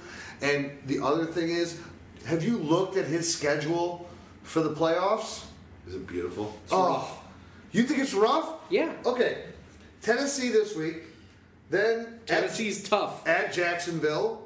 Is Jacksonville the, the defense that they were? Still tough. Still tough. Not okay. saying it's At Houston, those are all okay. At Houston, These aren't the playoffs. These are division games. But these aren't the playoffs. You know, and what have, what have they traditionally done to Houston, even with J.J. Watt there? What did T.Y. Hilton normally do to Houston? Score three touchdowns against them every game. I wanna hear the All playoffs. right. So then, that playoff first week is at Houston. Then Dallas Cowboys. Are you scared of that defense? No, they just suck opportunity. New York Giants. It's a decent defense, but it's also not scary defense. I'm sorry, that's at home. And that's so, week what? The what week That's week that? 16. So their, their playoff games are at Houston, Dallas, and New York. I think- and, and Dallas and New York are at home. I think, in all honesty, I, I think that that Luck's a little bit uh, unaffected by the defense uh, to a little bit of a degree. But now that the offensive line so is so much better, and Max being, and they actually have some run situation, it's been a different last a handful of games than it was Okay, the first seven. First seven, Luck led like by a large margin. Well, I, uh, Cousins was throwing a lot too at the beginning of the season, But here's what's Luck interesting. was just chucking it a, a ton. Let me give and you a ju- kind of let me give you a juxtaposition though. I have Kirk Cousins and Andrew Luck in the league Yeah. that I have Yeah, yeah, that I'm going to be in the playoffs in, and I'm going to go back and forth between who I'm starting, and it's not going to be like, oh, this is my quarterback. Oh, I think I would start Luck over Cousins every day of the week. Well, Cousins playoffs are at New England. I will be starting Luck. Yes. at Houston. Okay. The next week is at Seattle. And I'll probably be starting Luck uh, in that one at home against Dallas because of the fact that uh, Seattle runs the ball as much as they do. But I will start Cousins if I get to the championship game because he's at Detroit. But Detroit, no, you're right. Detroit's like a seventh, I think, and yeah, So with, but it's truly where it becomes matchup oriented, and these are two top quarterbacks, right? But Luck is a top quarterback again. Just more so than Cousins. more because they throw the ball so much and they don't have that, that true faith in the running game. And they are also a team that just runs so many goddamn plays a game. Before before we go to the next game, Let's talk guys- about luck though, because over the last three weeks 23 attempts, 31 attempts, 29 attempts. Since the return of Marlon Mack, It's this is a down. much more balanced offense. It's gone down. But he and does. improvement Well, well, what's he done though? What's he done He does. I mean, the yardage 285, 239, Do they run touchdowns? occasionally? But Luck has four, three, three, and four in the game before that. Right. I mean, he's got the second most touchdowns in the league behind you Yeah. know, Patrick Mahomes. Close, closely. It's not even But it's about. but, but it's based on that reason. Marlon Mack is a great guy for that burst if he gets the long run and he can do it. But is Marlon Mack the guy when you're lined up at the one yard line? Here's what you're either going to do with with luck. We're on You're, board. e- I know, I know. You're either going to play action or you're going to luck sneak, I'm or you're going to board. bootleg luck. I still love luck. It just it's just normalized. At Yeah, the no, beginning of the 100%. it was just like fuck it, chuck it. Luck is just like I got nothing. I'm I'm throwing this shit around. It's normalized, but he's still. But here's this. Still Here- top here's quarterback. here's Luck's for touchdowns. We got to move on. I know. In the first three weeks, he, he threw two, two, one. He has not thrown less than three touchdowns since. Uh, yeah. Getting a lot done. Hey, guys, I'm I'm all in on Luck. I would I would just start him over Cousins. And the crazy thing is, he has had zero rushing touchdowns this year. And when you look at him uh, traditionally in his uh, in his history, this is a guy who rushes for touchdowns. All right, done. Go on. Panthers. Oh no, hold on. Did we already do uh recently? Did we do an ad? My short-term memory is not great. No, no, we did, we did, we Okay. did, we did. We're So good. let's go to the uh, Carolina Panthers at the Detroit Lions. We'll start with the Panthers. I believe you have Cam uh, ranked pretty high, fourth on the week or so. Um, let's uh, let's let's start with uh, whoever you want. I mean, Christian McCaffrey has pretty much proven himself. I mean, they dropped Anderson, they dumped him. Uh, How about There's really no there's besides Ezekiel Elliott, it's almost like uh, McCaffrey is the biggest workhorse in the NFL right now. And you never would have thought that when he was coming out. Never would have thought. Well, in terms of snaps, he's really never coming off the field. So Never coming that- off the field. That's great for him. Um, you know, you're starting him. I think you're starting Cam. It should have been a better game for Cam, but they got boat raced uh, against the Steelers. Um, That's a nice way to say it. you know, looking at the other options though, the Detroit Lions were so banged up against the Bears last week, you know, missing Darius Slay. And then when you take away the top corner, everybody else gets elevated, and their second through fifth corners are, are real bad. so if Slay's out again, man, this lines up well for the wide receivers. But I just don't know if you're going to need them. So But but here's the thing too. So against the Bears, you saw the defensive backs arguing with each other, right? After a play, almost every play. The week before against the Vikings, the same thing. So they've had and, and they're coached by Matt Patricia, but who's a defensive coordinator before he came over here. This defense continually, week after week now, and now we're in the middle of the year, this should not be happening, has looked confused. So if I'm going at a trend, I will take my chances, especially knowing that I'm playing in a, in a controlled environment. It's on the road in Detroit, but it's in a dome. So I like DJ Moore, and I like um, uh, Devin Funchess, and I like Greg Olsen, and I love Christian McCaffrey. I mean, I like Greg Olsen. I like uh, Christian McCaffrey. I'm not sure about the wide receivers because the volume just might not be there. And, But- but and that's look- how it's always been. But look at what Allen Robinson and Anthony Miller just did to them last week. Yeah, but they're not going to throw 40 times, and they're not going to, you know, like Did the Bears throw 40 times last week? the Bears were very active in the pass game early, and I, like if we're talking about a team that's very run focused, if if it's not Seattle, it's Carolina. True, but uh, you know, I, I They like to play the slower pace right. style. It's Ron Rivera, run- older run the school. I get it. I get it. Like the the opportunities for the wide receivers just aren't huge on a weekly basis. That means you have to pick one of them. But but here's the difference. What I'm saying is where the opportunity is again with the miscon- the, the whole want, uh, confusion that they've had in their back in their defensive backfield over the last two weeks, and the confusion on defense that leads to big plays, and that's what they've given up over the last two weeks is big plays. So when I'm looking at this, this is where I'm I'm a big if I want to put my emphasis on one receiver, I'm going DJ Moore on this one because he's the big play guy in that offense. He's the guy that they're gonna. It's either gonna be him or Curtis Samuel, and it, maybe it's both of those two.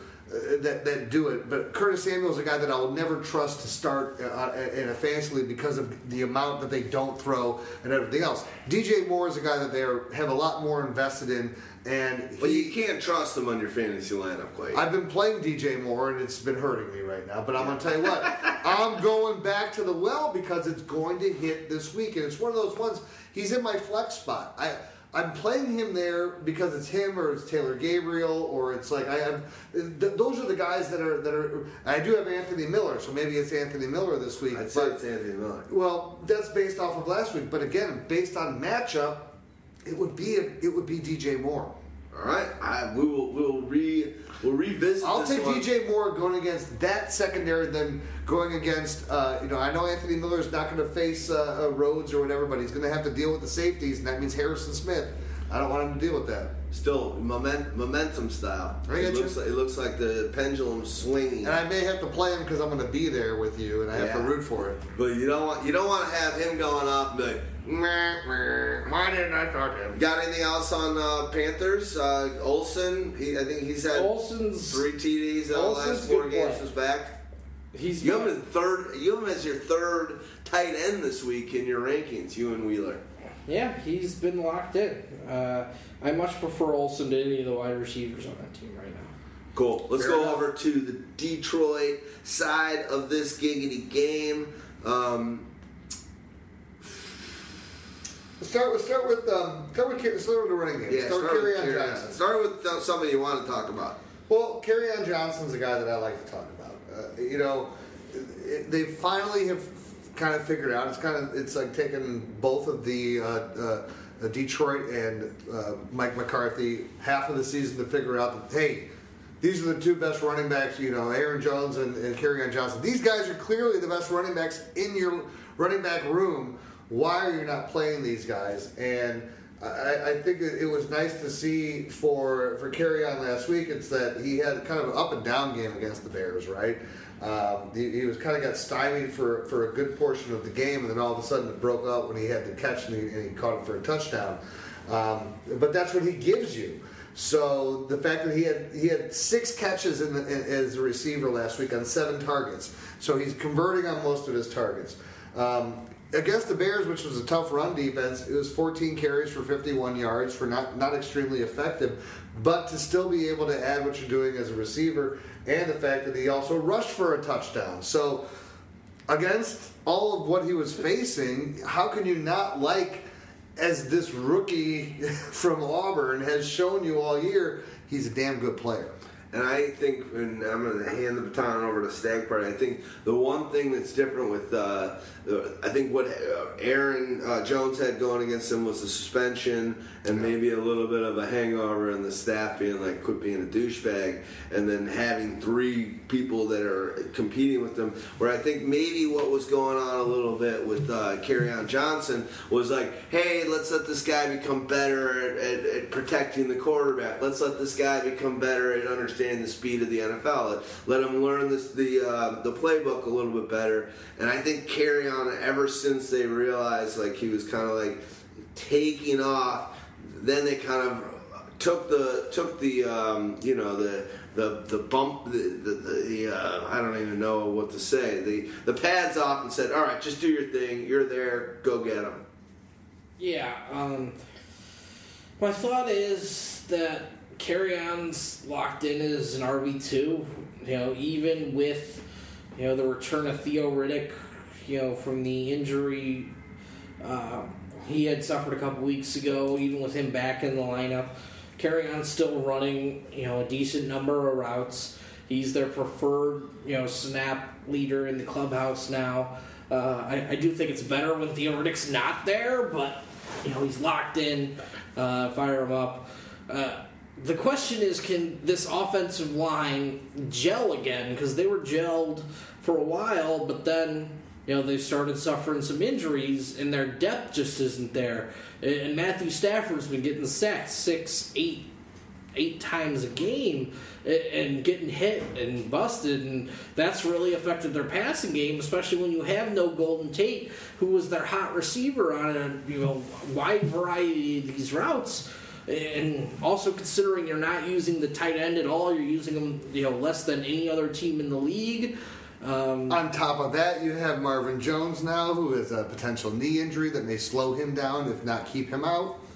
if Marvin Jones is out, then uh, all the chips are going to be in on Golladay. golly But I, I do think Marvin Jones can be fine out there, and I think he's a you know pretty decent play. I, I, I like corners who are going to run vertical routes uh, against the Panthers because that's where they seem to be weakest because they play a cover three shell. So if they're playing a cover three shell, the way you could really attack that is by pushing your receivers vertically, you know, down the sidelines. That's Pittsburgh something showed that. and that's something that you know uh, Golladay and Marvin Jones can both do. But without that hot read wide receiver, if you're getting pressure, who he doesn't have a go-to because these other guys are trying to push the ball down the field. Has uh, Marvin, since the departure of Tate, which we know is only two weeks ago, has it seemed, and, and I've watched not as much uh, uh, of Detroit's games as I, I'd like to like to admit, but doesn't seem like he's going a little shorter in the routes? Don't doesn't feel like he's a little closer to the line of scrimmage and, and where they're trying to get him the ball?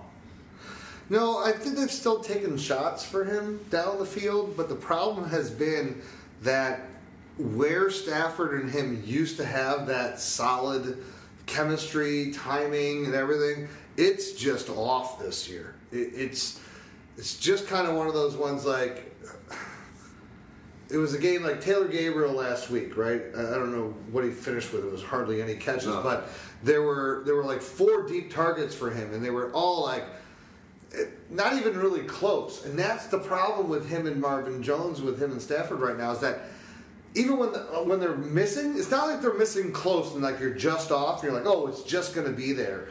It's kind of like how you felt with DeSean Jackson when Jameis Winston is throwing the ball. Yeah. And for whatever the reason is this year, Stafford had it with him last year. They don't have it right now. Can I ask you a question? This is something that's more on the tools that we use than that, that are big in the uh, industry, and I'm gonna I'm gonna point this to Stagg Party. Air yards. We know that, um, that that's that's a that's a big thing. Uh, that website, airyards.com or whatever.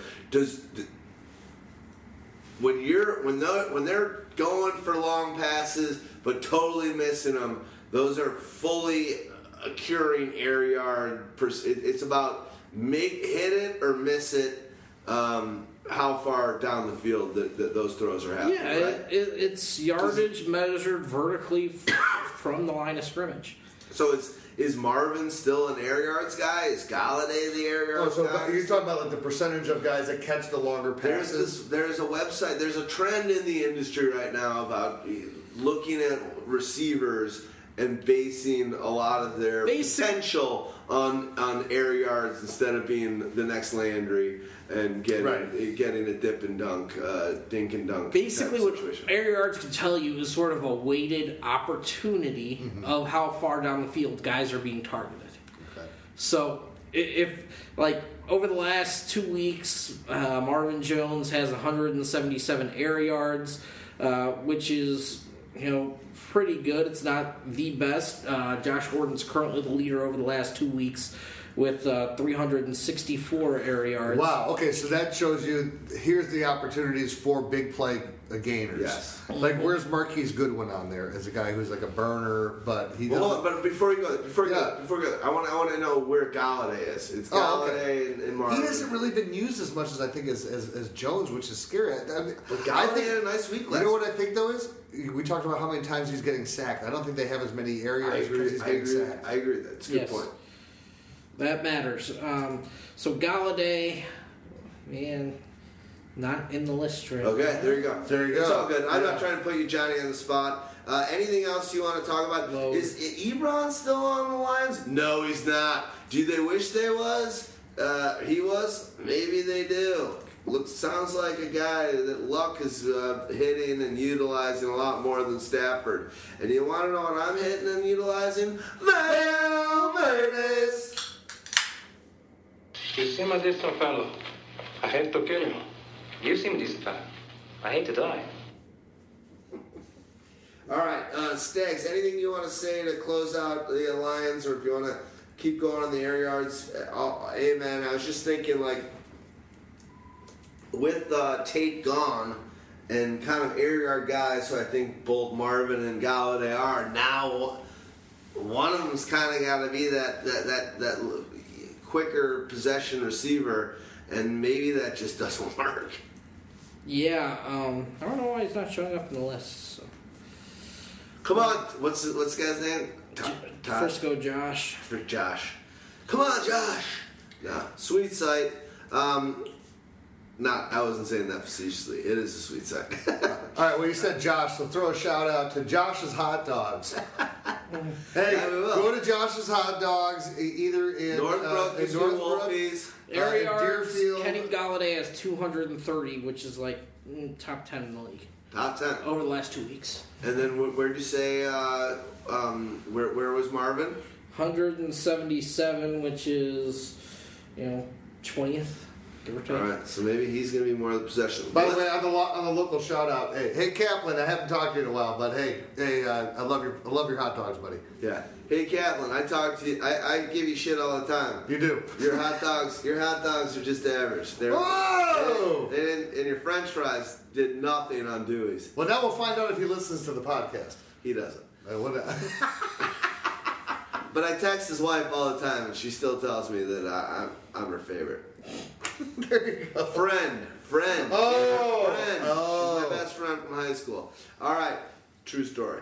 Uh, love you, Bubs. If you are listening, um, love you, Josh. Love you.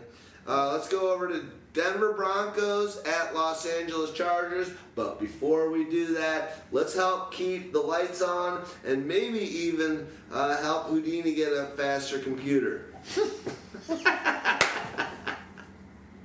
Zing.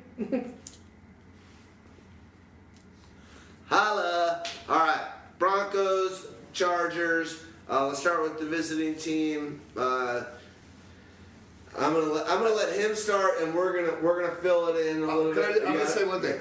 Case Keenum, this is what you can expect out of the guy. High end, he's going to throw for 320 yards with two touchdowns and an interception. Low end, he's going to throw for 260 yards with two touchdowns and an interception. Go. Yeah, we'll be lucky if we're getting two touchdowns from Case Keenum. Uh, against this Chargers D, I don't like. I don't like the matchup, man. Um, Is Bosa back? not yet. I mean, he could be at any time. I don't know. I don't. I think they're gonna save him. I don't think you need as the Chargers. You, you, you pretty. You've done pretty well uh, against. You got to save him for Kansas City. yeah, I mean, I think I think they'll hold it off a little bit, but you know the Broncos are a run another one of these run based teams. Um, Phillip Lindsay's been the main guy with Royce Freeman out. Uh, you know Freeman likely back in the action, but he's sort of a touchdown vulture. Besides that, not much more. I He's a goal, yeah, goal line, goal line vulture. Yeah. He's got to be within the, the, the three yard line situation. And still, even in eye test, he didn't look great in those The yardage should come from Emmanuel Sanders and Courtland Sutton. Uh, you know, Sanders has been, you know, a great pick this season. He's got 707 receiving yards, three touchdowns on 56 catches. He's been the main guy. Courtland Sutton, you know, uh, he really needs to step up after you know, they traded away Demaryius Thomas. But the guy who really stepped up in the wake of Demaryius Thomas was Jeff Heuerman, Yeah, who a lot of- caught 10 passes, uh, had a career high in receiving yards and a TD, uh, and has had a two uh, TD in two straight. So, you know, I don't look for this offense to be all that great, but I think there's you know a number of workable pieces here. Well, the thing also, this is where when I'm talking about Case Keenum being in that range and that two touchdown, one interception. He's gonna, he's not a guy that that really tries to force things, which is why he doesn't throw a ton of interceptions. So is that good game manager guy? He'll he'll check down and he'll do what's necessary. He's got But- a lot of them this year. What? Ten picks. Okay, and how many has he? Has he thrown more than two in the last uh, in any of his last five games? I'll, I'll look up. It doesn't matter. It doesn't No, no, matter. but, it, but it, it's almost every week. He's been on my. Uh, he had a lot of those interceptions early. Here, I'm pulling up right now. So his game log uh, interceptions over his last. Uh, he hasn't had more. He had three interceptions in week one, and he's only thrown one interception every single week until last week, where he threw none. So I think I'm pretty much right. If you go from his last since week five, two You're right. touchdowns, one interception, two touchdowns, one interception, one and one, two and one, one and zero. You're right. He's going to get garbage yards in this game. I expect them to be down. So I expect him to get some of those garbage yards late. But the good thing about him is that even when they're down in these games, um, he's not making the dumb throw. So he's not he- he's not putting you into into truly harm's way. So again, when I'm looking at it from a game to game perspective, I mean he's literally been about 260 to 320. And he's thrown a couple 370s and thrown a 190 in there. So take out the high and the low, and this is what your average mean is. That's what he is. He's a 320 to 260 yard thrower. Two touchdowns, one interception. He's not going to rush for hardly any yards. Maybe give you a 10 yards here or there. but it's solid. And in a, in a game where you might be, maybe you, you figure that they're getting blown out, and if they get blown out, that's even better for them because Yeah. that's that's where you get your fantasy points. The garbage time. The Yep. time where, as, when you're going against them, you look at them like, oh, nice. The reason Glad why the reason why. Sage Rosenfels is even known as a name in fantasy football. By the way, Sage Rosenfels is a great Twitter follow. He's a great analyst. He's phenomenal. He is good. He's out of Minnesota. He's a Viking guy. Uh, so that's if you watch good. this He- week. He's a good Twitter follow. What do you What do you want to say on this one? And if nothing, move over to the Los Angeles. I think uh, he, I hit everybody. I'm just not excited about this offense. as It's tough to be. By the way, can I just celebrate? That's one of those times I get to pull the stats, and I actually got I got Stags on stats. Yeah. That's kind of like Stags will never like you know like go back on something that he said. He's got we- ten interceptions. We can tell you're happy. three in week one. Three in week one. We can tell you're happy. Hey, it's all good. I win once in a while. I gotta It celebrate. Okay, fair enough, fair enough. Sometimes we sneak one by. It's true. Stagg Party is is pretty impressive. So when you It's get tough. it, It's very get, tough. When you, when you get a vic, I, I can respect. That's what I'm saying. respect I'm. I'm respecting him. When I when I when I when I say something's like, well, I don't not I get- I get that all the time. I totally couldn't agree less. I mean more. and then you're just like, all right, so everything that I said is Yes, correct. or you made And a great point, but you didn't think about this. It's God kind bless of, you're, you're, you're our uh, what do you call it? Ace Ventura. Well, there's just one thing. Let me ask you a question.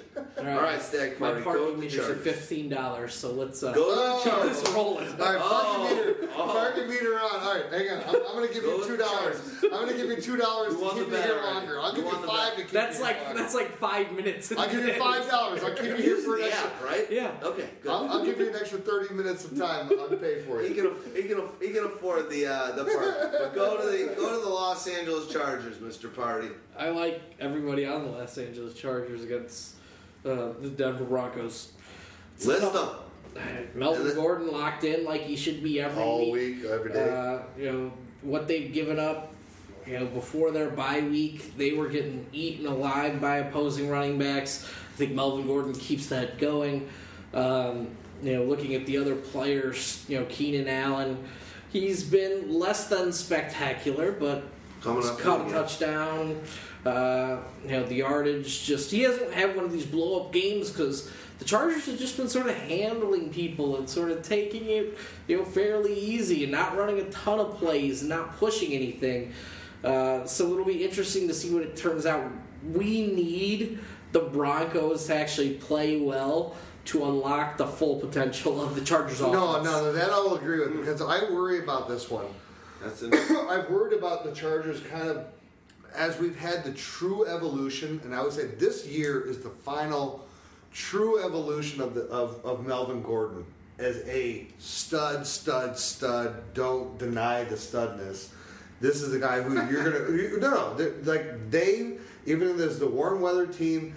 Uh, Philip Rivers, who used to throw the ball 45, 50 times a game, he hasn't attempted more than 30 passes uh, once, none, none, none in the last five weeks. So this is the problem for Philip Rivers is that Melvin Gordon has been so effective and their defense has been so good that he hasn't had to do what they were doing before because before they were a fledgling team, right? So you got great fantasy points out of out of Rivers because they had to come back and they had to put up. Uh, they're down 17 points in the fourth quarter, so here goes Rivers, and he put, gives you 150 yards passing in the fourth quarter. He doesn't have to do that anymore. Those are now Melvin Gordon giving you an extra 50 yards in the fourth quarter. But yeah, also- he's but 18 also- to 22. but also Melvin Gordon. One of the reasons you look at his stats from rushing, Yeah. they're not mind blowing. What he's been able to do is like literally, he is a receiver. He's a running. He's a dual dual threat, and the touchdowns from both running and Right. receiving. Yeah. he's like literally. Uh, he's almost. He's not there, but he's almost like in the Roger Craigie type of zone where it's like in a game where he's not killing it on the rushing yards, he's got uh, 90 receiving. Over the yards. With Austin Ekeler there. Over the last five weeks, Totally. Melvin Gordon's played in three games. He's still the number six running back in standard How many touchdowns in those three games? Uh, I, I, I got. I think it's like. I Four. think it's like. oh, Four rushing, one receiving. Okay, I was gonna say I thought it was five or six. I'm like, he has just been all world, and and that's that's the thing too is that number you know in the red zone it's now become Melvin Gordon because think about this, you would have been. Philip Rivers, I think, would have been more three touchdowns, and Melvin Gordon may not have been as effective this year if Hunter Henry never tears his ACL in, place. This is a good. This is a good segue. Is Hunter Henry the the word out? Maybe it was a couple over the past couple weeks, but we, uh, me and Mo didn't bring it up on the show last week. They're saying Hunter Henry might be available for the playoffs. It, could he come back earlier? Is this a guy that you, you would ha- tell fantasy owners that have a deep bench and shitbox uh, tight ends to pick up for maybe a week 16 or a week 15, or is that uh, not at all? Is this more of like, hey, I wouldn't think we're, so. We're, ta- we're talking week one, week two. I wouldn't. I wouldn't. I wouldn't think so. I, I, look, Right. this is no. You're you're you're you're you're probably wasting a roster spot. Definitely. Okay. Okay. Well, just want to just want to just want to feel that out. You know, I I, I I mean, as, as great I- I as don't it of a story it would benches. be, it's it's that's way too soon to come back from that injury. I mean, he really. The earliest I would say would be if it was like. Would would potentially be the Super Bowl if you got there, but really it's gonna be March or, or, or so before he would even really be ready. Fair enough. Anything else you want to talk about on on this game? Uh, oh yeah, we haven't even talked about. Uh, talk Keenan, and I like the tweet you said uh, that you did the uh, a couple days ago stag party with Tyrell. That wasn't Houdini who with, tweeted. with Tyrell Williams. I'm gonna, I'm gonna, I'm, we're- I'm gonna, st- we're me and Stagg Party are gonna start a uh, a ghost Houdini account. You should. and just do some crazy stuff. No, like, you know what you "Dude, should You tweeted this out. That was so weird. Like what? No, no. Here's what you gotta do. Just like call me on the nights when I'm drunk, and just get me to start talking, and then, and then wait for that thing to come out of my mouth, and then be like, Houdini said this. That sounds sounds like a lot of work. All you gotta do is call me. Tyrell Williams. So you're basically Sounds like a lot of work. Basically, you're saying if we call you, you're gonna be drunk. You know what I'm saying? Uh, Valverde. And this is what I'm saying. For who says life is fair? Where is that written? Go for it. Me and Houdini will shut up for a minute. Tyrell, Tyrell Williams has 36 targets on the season. That's it. Yes. Oh my God. Yo, and Yo, 26 catches on those 36 targets, right? He's averaging 19.1 yards per catch. How many yards and has is that? Five touchdowns, nearly 500. That's crazy. Um, That's on pace for a Five tou- thousand yards on 56. let him talk. He's good. I know he's like the uh, amount that they don't throw the guy the ball is like mind-boggling. Like, why are you still targeting Mike Williams as much as you do? He's like, Mike Williams is pretty good. Like, I don't think he's bad, but Tyrell Williams. Whenever given opportunities, like he's making contested catches, he's beating people vertically, uh, everything you want from a field stretcher. So You know, that's the whole point. His 10 misses, I've seen those misses, and some of them have been horrible drops, but he's still been a half a yard or a yard away from his defender. And some of those, some of those long stretch plays that you're referring to are intermediate routes, but he still is able to like kind of maneuver and outrun. He like you can get him the ball. I'm not going to say he's great after the catch, but you get him that guy in a little bit of space, he's untackleable. Well- and that's not just this year. I'm just talking about maybe over the last three, four years. I love that guy, He- and that's the reason why I was so bummed and didn't understand why they would use a seventh or eighth pick uh, overall last year on Mike Williams because this guy's fucking good. Well, especially because Mike Williams being that outside type receiver doesn't really like fit as far as like if you're trying to say I'm building my team for the new NFL, right? Where I got to have the, the, the, the wide spread and have the guy in each of the different uh, positions. You don't have it there. You actually got a couple guys in the same position that you that you're trying to, Yeah, you know. for sure. So it doesn't make sense, but. You're right. I'll let Staggs Here's- go on. here's the thing with Tyrell Tyrell. Williams is sick. He's got two drops, right? Because, but because it's 36 targets, uh, it's sort of a high percentage. The percentage, right? yeah. What is what is the percentage end up being? Was it like eight 5.3. I think. Five point three, but And those two drops though were each were each. I guarantee you. I know one of them was like a seventy-yard touchdown. That it was like, oh my god, I can't believe he dropped that ball. But And the sometimes those passes are hard to catch. well, they always are hard to catch. But this is the point. Will Fuller. Look at him and look at the drops between him and Will Fuller. I think this is probably the uh, a more of a similar comparison. Two guys that get used to be stretch the field guys all the time, and who's successful at it. Ty Williams has been successful at it since he's come into the league, and he's always been undervalued.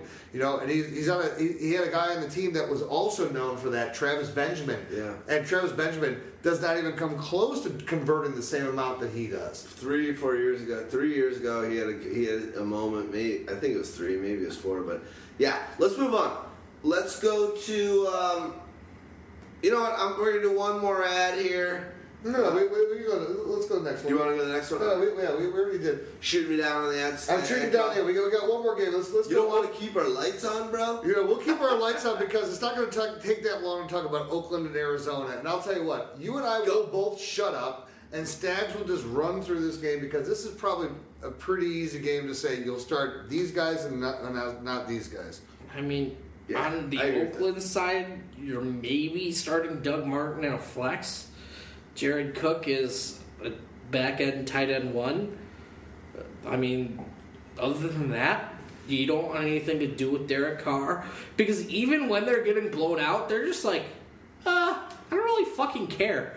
it's like, hey, Let's find out the team we have as we go into having 16 first rounders next year. Let's, let's do this. Instead of talking about anybody else on, on Oakland, let's take the next two minutes to talk about Jon Gruden.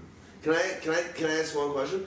I thought I read that um, Jordy Nelson was retiring, but then I never read an article that said Jordy Nelson's retired. Is that just? Uh, I BS? never heard that. You that. never heard that? I didn't hear that either. You didn't hear that earlier? No. Oh, earlier in the week, Jordy Nelson is retiring. I have him on my uh, a fantasy team, and I have But not heard didn't, that I've never heard that he retired, so it's just BS. But here's my. fake, fake Schefter account. Let me ask you guys a question a though. Fake Schefter. This is all we need to talk about Oakland. fucking This is because this is the future of Oakland. If you ever want to draft Big Oakland shit. players for the next couple years, right? They signed Gruden to what was it, seven year, ninety million? 10 100. 10 100. Are you fucking kidding me?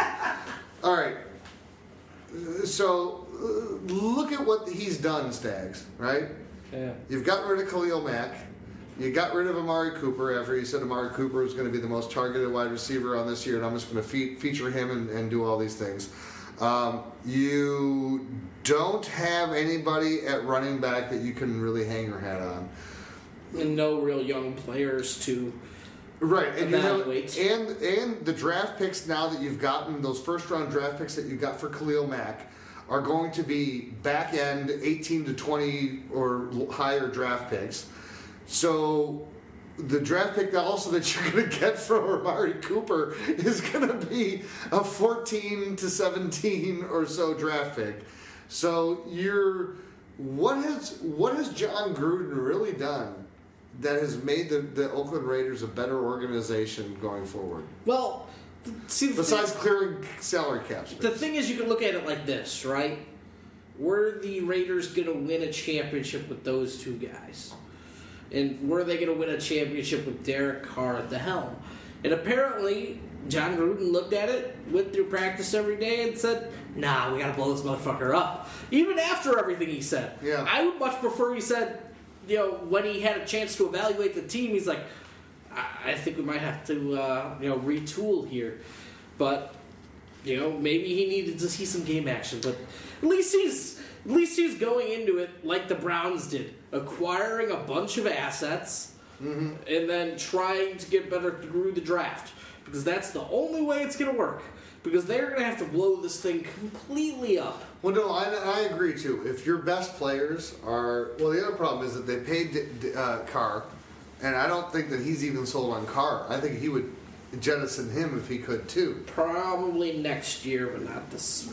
Do Exactly my point. So, Meaning, so- meaning you think Carr will think- after next year? I don't think the It- Carr and Gruden relationship is It's gonna lasting the ten year of Jon Gruden. No, Of course. and So, so the, all the reasons why Jon Gruden took this job are basically he's going to be within two years or three years based on when he can contractually, where it doesn't hurt him, get rid of all these players.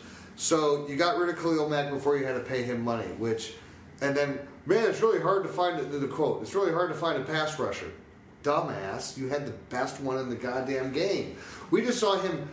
We just saw him where he's not even at 100%. Take Levine Toilolo, chuck him to the ground, be off balance as he's jumping over him, and then knock over with a fist pump, double double chest pump, and knock over a number one uh, first round uh, offensive tackle. And then while he's on the ground, use that tackle's head to get leverage to then jump in and tackle the quarterback, and then do three cartwheels afterward for a sack dance. Jon Gruden is this is one of those classic blunders that it, it, why does, why do black clouds hang around certain organizations? I don't know. But what you But know, you, you saw Oakland has it right now. You saw what Mark Davis said this week, and I, then we'll, we'll move on. I don't want to talk about Uh, that's it. He I- literally said, "It's my fault." He took he he he. Well, what's the word? He uh, he he he allowed Gruden to com- But continue to do it. He said it's my fault. We I made What did he say was his fault? Since 2014, we haven't drafted the right team. You drafted Mack. Yeah, he he literally said this week, "This is my fault." Because he's moving to, they're moving in within the next two years to the Vikings. Vegas, yeah. He's locked in with Gruden, so he's he's deflecting the issue on Gruden. Because I think those guys, I think this is, I think this is a a um, a, a Garrett. Jerry Jones type relationship where he can go into a meeting and be Carte like, blanche. Eh, he, he, he's got control of the coach. And why wouldn't you? If you're Gruden, as much as you're doing the day to day, you're making fucking $10 million a year and almost guaranteed to have $100 is- I'm going to be like, I'm going to you give made a you great some point. bones. No, you I'm to give you some bones. Mark, what you just said, I'm going to take care of it. You're going to be let fired me, let up. me interrupt. Let me interrupt you Yeah, here because I I'm think you, you, this is a, a great tangent. This is a great conversation. I, I want to give it the extra two minutes. I think that's it sounds 100 percent right because it seems like uh, Gruden it has carte blanche Enabling. where he's basically saying, look, the only way that this truly works is if we uproot the entire thing.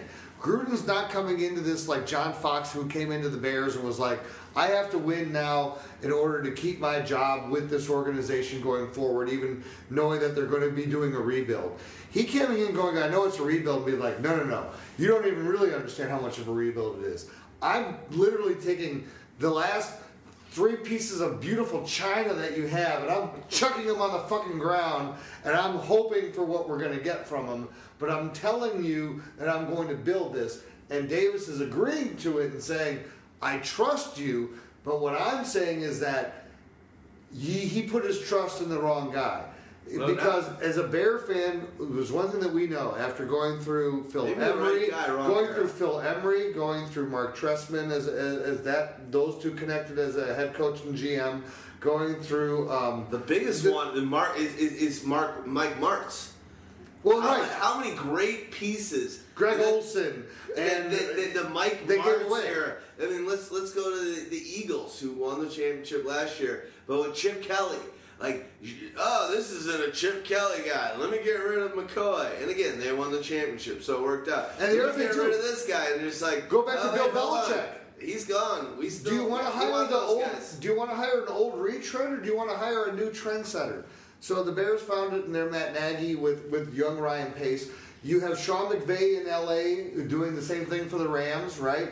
You have Bill Belichick when he did it, started with with with the uh, New England. He was a failed guy, young guy coming out of Cleveland. They didn't give him the opportunity to really Jets. No, Well, he was a Cleveland. No, he was he was a he was the head coach of Cleveland. a No, no, no, he was the head coach of Cleveland. He was a jet coach for one day. One day, one day. Right. Let's move on. Let's move right. on. These guys, all our, all our guys know. all Stags, this talk stuff. about the We Cardinals. like talking football. talk about the Cardinals, and fantasy. uh, d-Rx and I will enjoy our vape pens and our, our beers. You know. And, you know, we finally got what we thought we would get from David Johnson last week. Uh, it was very exciting. They used him as a receiver with a number of targets under Byron Leftwich. uh, has been much increased than what it was under Mike McCoy. They're splitting them out wide. They're moving them around the formation. They're running them inside and out rather than just up the gut the entire game. So David Johnson looks locked in, especially against a Raiders team that's real bad. Um, one thing you, Coming coming off his best week. exactly. Um, You're, You're a dick. earlier, That's Stags was coughing, and I was like, Stags, No, he was trying to make, sneeze. Make people He was trying to hold. He was big. trying to hold in a sneeze. But anyway, um, We'll we're, we're all good. We have fun. We'll shut up. uh, so Smoke your pussy stick if you watch South Park. So, uh, Larry Fitzgerald's the been you know good over the last couple weeks, sort of gotten it going. And you listen to Leftwich, he's like, "Oh, I talked to Arians." He's like, "Make sure to get Larry and David Johnson the ball." That was the core of their offense. That's what they're trying to do. So I think those are the guys I'm playing. Christian Kirk's been the guy who's fallen off a little bit because of it. Um, If Larry Larry should have caught. Larry, that was Stags. It wasn't any of us smokers. True story. But if Larry had caught the first pass the game thrown his way, Yeah. which was a great pass, and Larry will catch that 98% of the time, he has an enormous game. Yeah. That was a gorgeous pass by Rosen, and he kind of, you know, it's just kind of. We, we got it on the thread. Everyone on our thread and even the other thread, a young Larry Fitzgerald catches that every day. But the other thing you have to have faith in now is that David Johnson is going to get the usage Yes. that he should have gotten, and is going to get it in a way that makes sense for him. Yeah, and Larry and Larry as well. Keep going. I agree with that. that, that's all I got for the cards. There you go. Cool. All right, let's uh, move on to. Oh, we got good games. This is what's Yeah, awesome. Last three games are sweet. These are awesome We've games. got great prime This is time this is almost like playoff matchups that you're seeing here. great primetime games this week altogether. Yeah. Because you got, you know, the Packers, Seahawks. Um, Right on Thursday night. Then you got the Yeah. what, what's what's the prime? Do we know what the prime uh, one o'clock game is uh, on each station? It's got to be probably No. Pittsburgh. Probably Pittsburgh on CBS. I would imagine. yeah, let's Yeah. just. So, Eagles. Eagles are coming off a tough loss against Dallas, man. Uh, that was a big knock to their playoff chances, but they're sitting at four and five. They need to start winning some ball games. But there's not a team in the league playing better, more balanced football than the New Orleans Saints right now. And, the Eagles are having trouble defensively, especially in the pass game, and they're losing another corner, you know, for the season in Ronald Darby. So they're going to be vulnerable through the air, but you know, on offense, that means they're going to need to step up even more. Carson Wentz threw for 360 yards, two touchdowns, and one interceptions last week. He's got uh, five games in a row with two touchdowns and a hundred plus rating. He's playing really well. Um, you know, I, I look for him to continue that against the Saints defense. That's also you know fairly exploitable through the air. Zach Ertz, you know, even with the addition of Golden Tate, we thought maybe his numbers fall off a little bit, but they just exploded. 14 catches, 145 yards, and two touchdowns. Ertz should be locked into your lineup. Alshon Jeffery should be locked into your of say lineup. sixteen targets.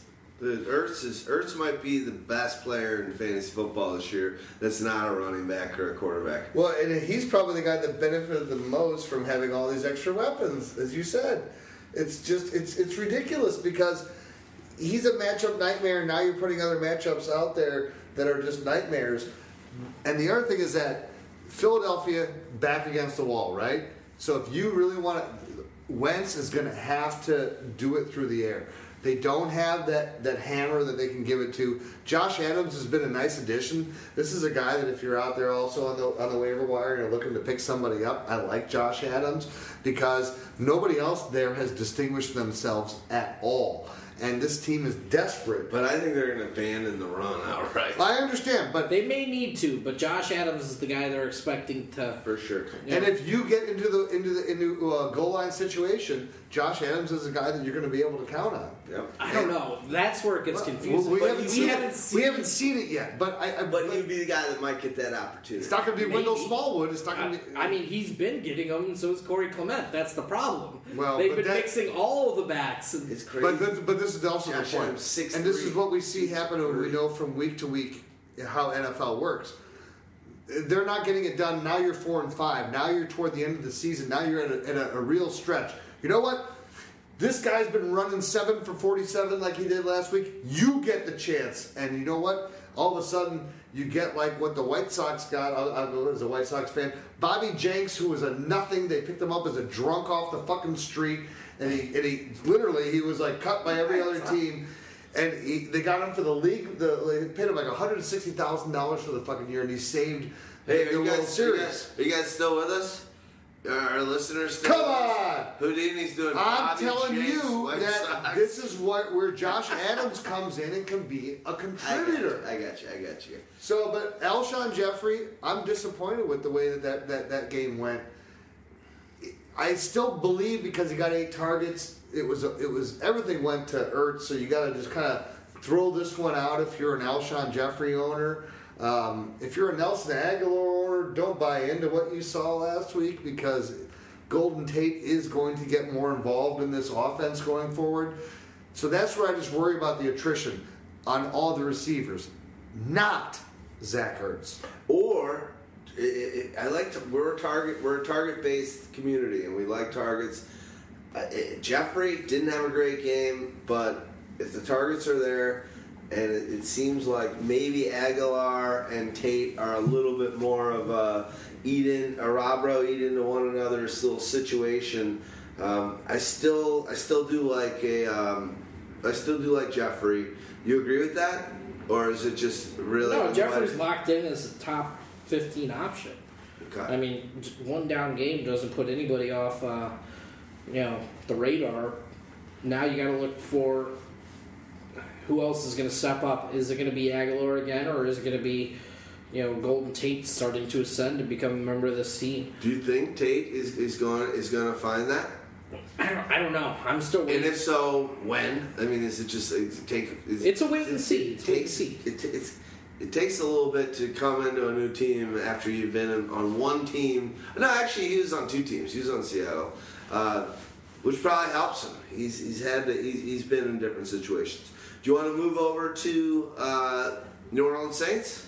Yeah, with the Saints, you know, going up against the Eagles, they're so beat up. They're a pretty good run defense, but you know, Alvin Kamara in the pass game, Mark Ingram contributing in the pass game as well.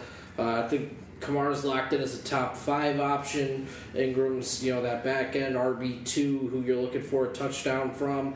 But Kamara's been the preferred, you know, goal line and red zone runner, uh, even during Ingram's return. So you know, uh, that high. I don't think there's a better goal line runner in the league than Kamara.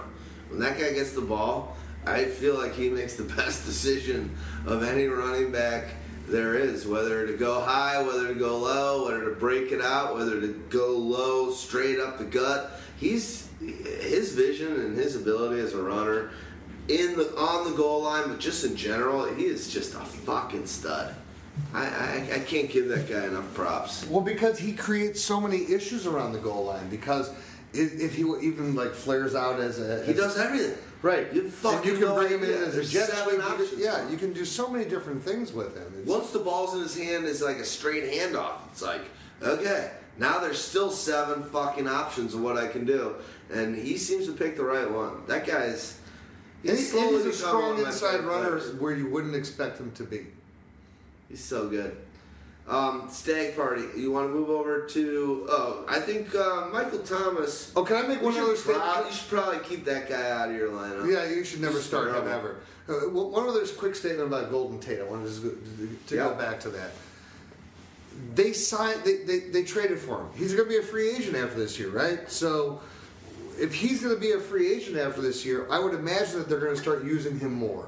So this is where, if I'm a Nelson Agholor person, person, and, and here's where it comes to though, as long as their window is open for um, uh, for for making the playoffs. Once that window closes, if if Tate didn't work out, then just look for him to be kind of abandoned in this offense. So if you were a Tate owner, you probably were so much happier when he was in Detroit, and if you have him now, um, and and if you're could can't make a trade before this week, look how it works out. But after this, if it doesn't work out and they lose, which they very well could lose this game, you get put into that 20% chance of making the playoffs, as Stag talked about earlier. That's a bad spot to be in, and especially if you're a guy that is on a free agency end contract, they may not invest in you. They, they traded to try to make the run for this year because they believed they could win their division.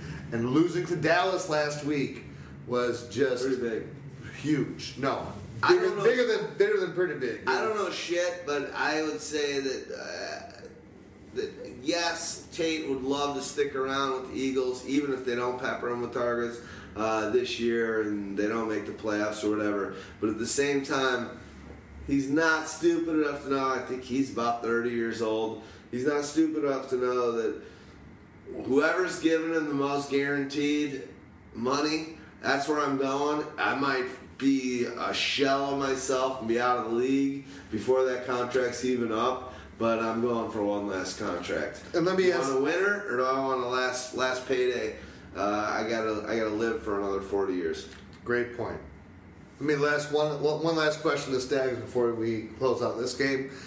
Anyone outside of Drew Brees, Mark Ingram, Alvin Kamara, Kamara, uh, uh, Michael Thomas, that you would start? Yeah. B- Ben Watson. Yeah, I mean he's another dart throw tight end. They're all the same. It- At least his one catch was a touchdown. Yeah, it wasn't. It Oh, was that the called week back. Oh, yeah, before? that's right. That was oh. Was well, that the got week tackled. before? He got tackled on the one inch lines. I know, but the week before he had one catch for a touchdown. That was That's what it was. What was the what was the line I read today from Yeah. his son? Yeah, he's Yeah, like, that's good. Dad, did you catch a touchdown? He's like, no, they called it back. He's like, to me, it was still a touchdown. Oh, heartstrings. There you go. There you go. That's why you love your son until, Yeah. until he grows up and you hate him.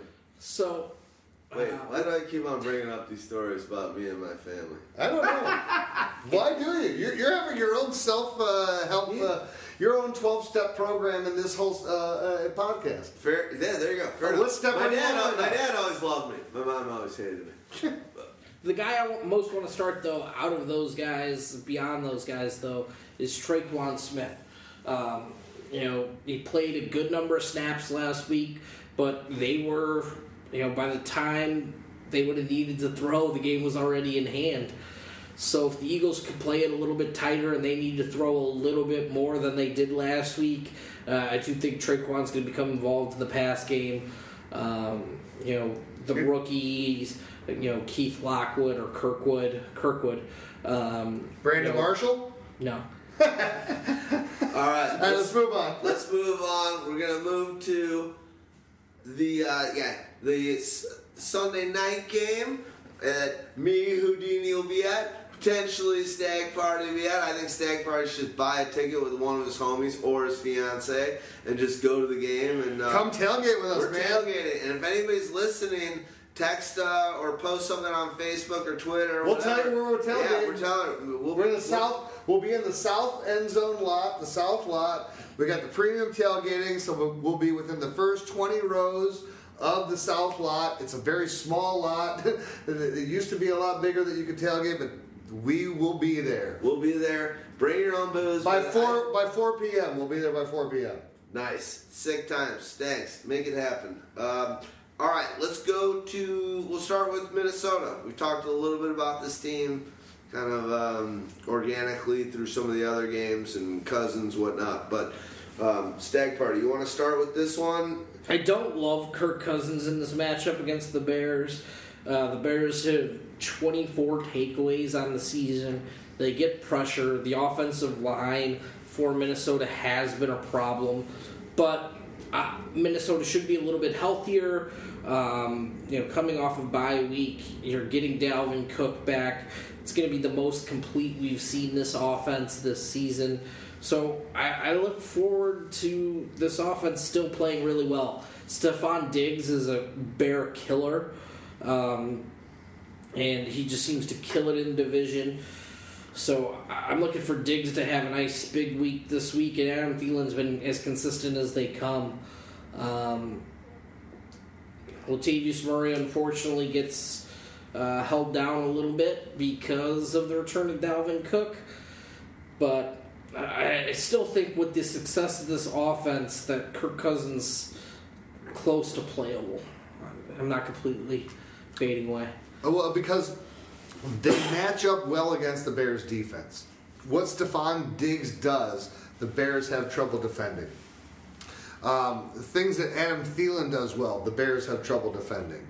Uh, when you add in Dalvin Cook and his ability and the fact that he'll be there, these are things that give give challenges, right? So no one is ever sitting here and going that the Vikings are a slouch uh, of an offense. They're a fantastic offense. They're one of the best offenses that's going in the NFL right now. Um, and the Bears defense is also one of those. And the Minnesota defense is an underrated defense that has started to pick up steam after having a very rough start when they didn't have Everson Griffen and had, had to make all these different adjustments. But they've centered themselves as well. But they're not as strong as they were last year. No doubt. So when you look at this game, I'm and knowing that we're going to it, I, I'm guaranteeing you this is a game that's going to come down to the fourth quarter. It's going to come down to to the last one or two drives, and where I, I see it laying out is, I'm not sure. you know what I mean? Where I'm, I'm going to tell you what I would say that you're you're a fair assessment on your on your Kirk Cousins because I expect there to be points scored in this game. I it's going to be cold, but there's not going to be rain. There's not going to be snow. There's not going to be wind. So it's going to just be, be a cold day. You're day. trying to predict weather in Chicago three days in advance? Sometimes, No, but- sometimes it's, it, it works. But here's what I'll say before uh, before you go into. But no. But my quick, Okay, my quick point about the weather is the fact that shot. it's just that if the if that weather part is not going to be a factor, it's just going to come down to playing football, and and in that situation, I think that turnovers are going to be the ultimate thing, and I think the Bears end up winning. But I don't think it's a blowout. I don't think it's one of these you're going to win by 10 points or 14 points like they have the last three games in their winning streak. I think it's going to be. The scary thing is, is it, it's it going to be well, no, no, but you don't want it to be a Cody Parkey game because you don't want to have uh, another field goal uh, off the uprights. The Bears should hopefully win. I think they're going to win 24 to 20, and let's hope that a field goal doesn't come into play. Go ahead. I could easily see a Cousins big game and a shit to bed Trubisky game. Just could easily see it. Just it- it just seems Trubisky's on fire on the season. I get it, but he has he has thrown up some duds, and this is a good team. And it's interdivision, and now it's at home, and I, I feel like Trubisky's And like their first game is a uh, island game for the young players, where they actually have expectations of. They, they had it the first game of the, uh, against the Packers, right? There's a lot of players in sports basketball, baseball, football, not going to go into hockey that really have good outings and good games in against not amazing teams, not situations that are very pressure filled for them, and they light it up. This is a tough game. This is an individual individual game. If the Bears lose, even with the the the tie that that um, the Vikings have, pretty much locked in the division. There's a lot of stress, I think, and a pressure on the offense, but maybe just not even Nagy or anybody else. Trubisky and Trubisky's now, I think. The only thing I'll Oh, say you're- other hold on. The go- only thing keep going, keep say- going, keep the only thing other than I say is like second year guy, like kind of has his ups and downs, but right now everyone's smoking his pole. Like Trubisky, offensive NFC player, player of the NFC week, player of the week. player He's been lighting it up. I mean, let's be honest. What he's been let you. I doing, want, to, I want to set you up to what keep he's been going. doing over the last I five want to weeks set you up. I want. I want to set you up to keep going. Let me, let, let me say I this. can see in this moment. Let me set, let, Yeah, let, let me set ahead, you, let me set you up to keep going. Yeah, no, I'm done. I'm done. No, no, I want I want you to keep going. I got nothing more. No, you do, you do. Okay. Because here's here's what I'm saying. That now they've also made the Bears versus Rams in two weeks from now. Uh, Yeah, they- a- they- another flexed it. Sunday night game. So the Bears have now been flexed twice, while they haven't proven it yet on that stage. So, in your opinion, this is where I want to ask you from your uh, fantasy knowledge, from all of your football knowledge, and also as a Bear fan, though, where does that put extra pressure, or does it put does it put extra pressure on Trubisky? I would say it has nothing to do with football. It's just sports in general.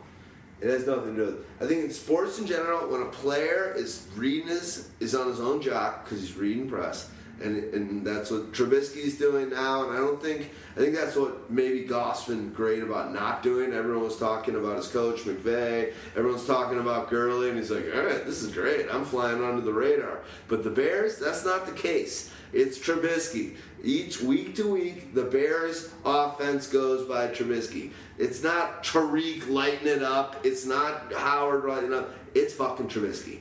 If the Bears can crush it like two weeks ago and have two uh, pick sixes or a fumble and pick six and a, and a pick six, and it's fine.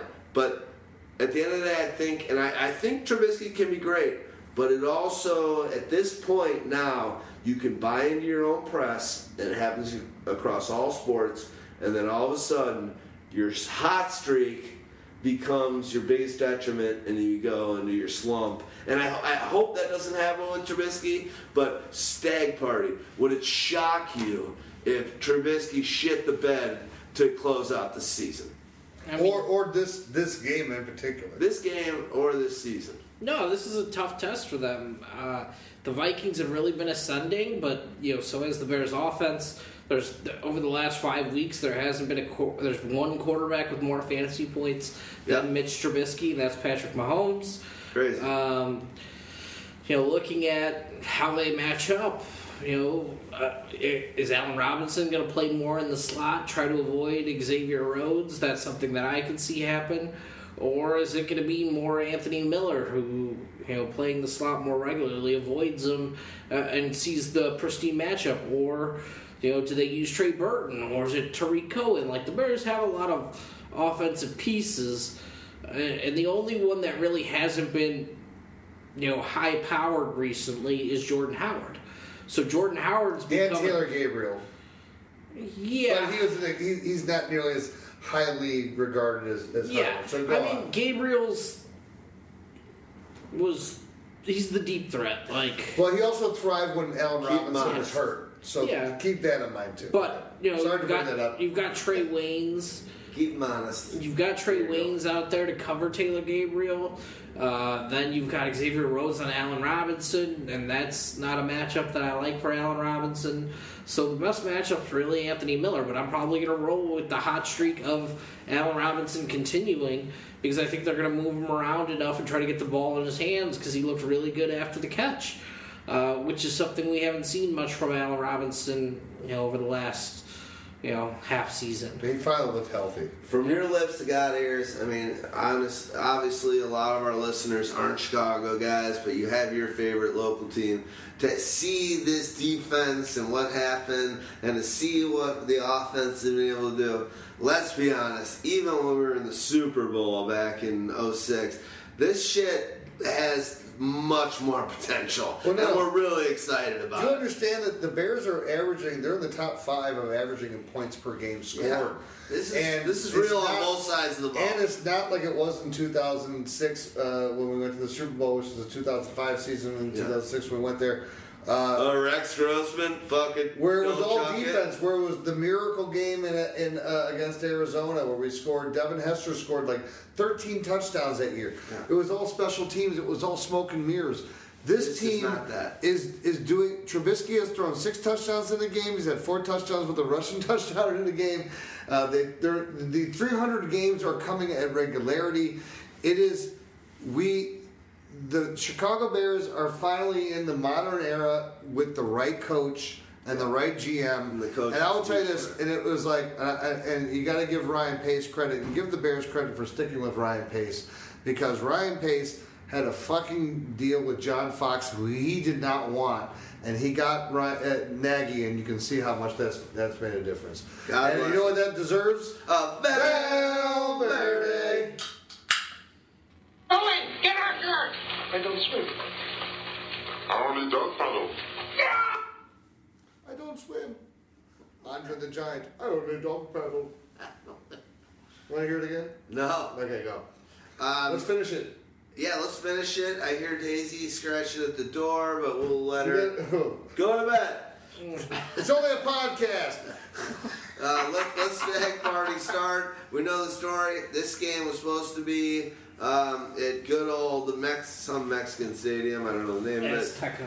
And now it's back in Los Angeles Memorial Coliseum. Because Stag party Azteca. Stadium looks like it did when it was actually Azteca. looks, looks like it came out of my ass, Tekka.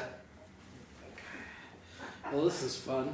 Ru- Hey, sticks and stones may uh, uh, break my bones and be on the field, but that's why we'll never play there.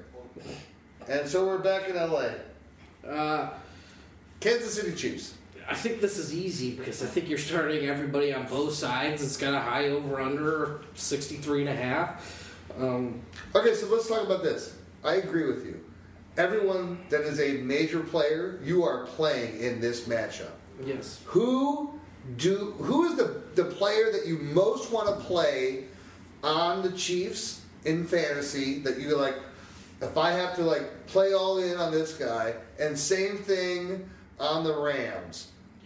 And let's let's do it this way. And I'm going to exclude quarterbacks. Okay. So I want to play Tyreek Hill of the Chiefs.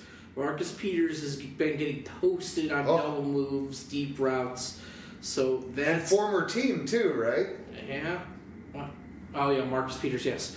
Uh, so that's a great matchup there, especially with potential for Sammy Watkins.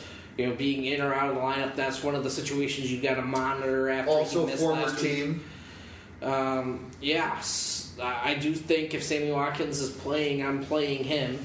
Um, that's the only sort of fringe player uh, I'd be playing from that offense. But Travis Kelce matches up real well with these guys as well because you know the the linebacker play is maybe the greatest weakness of, of the Rams.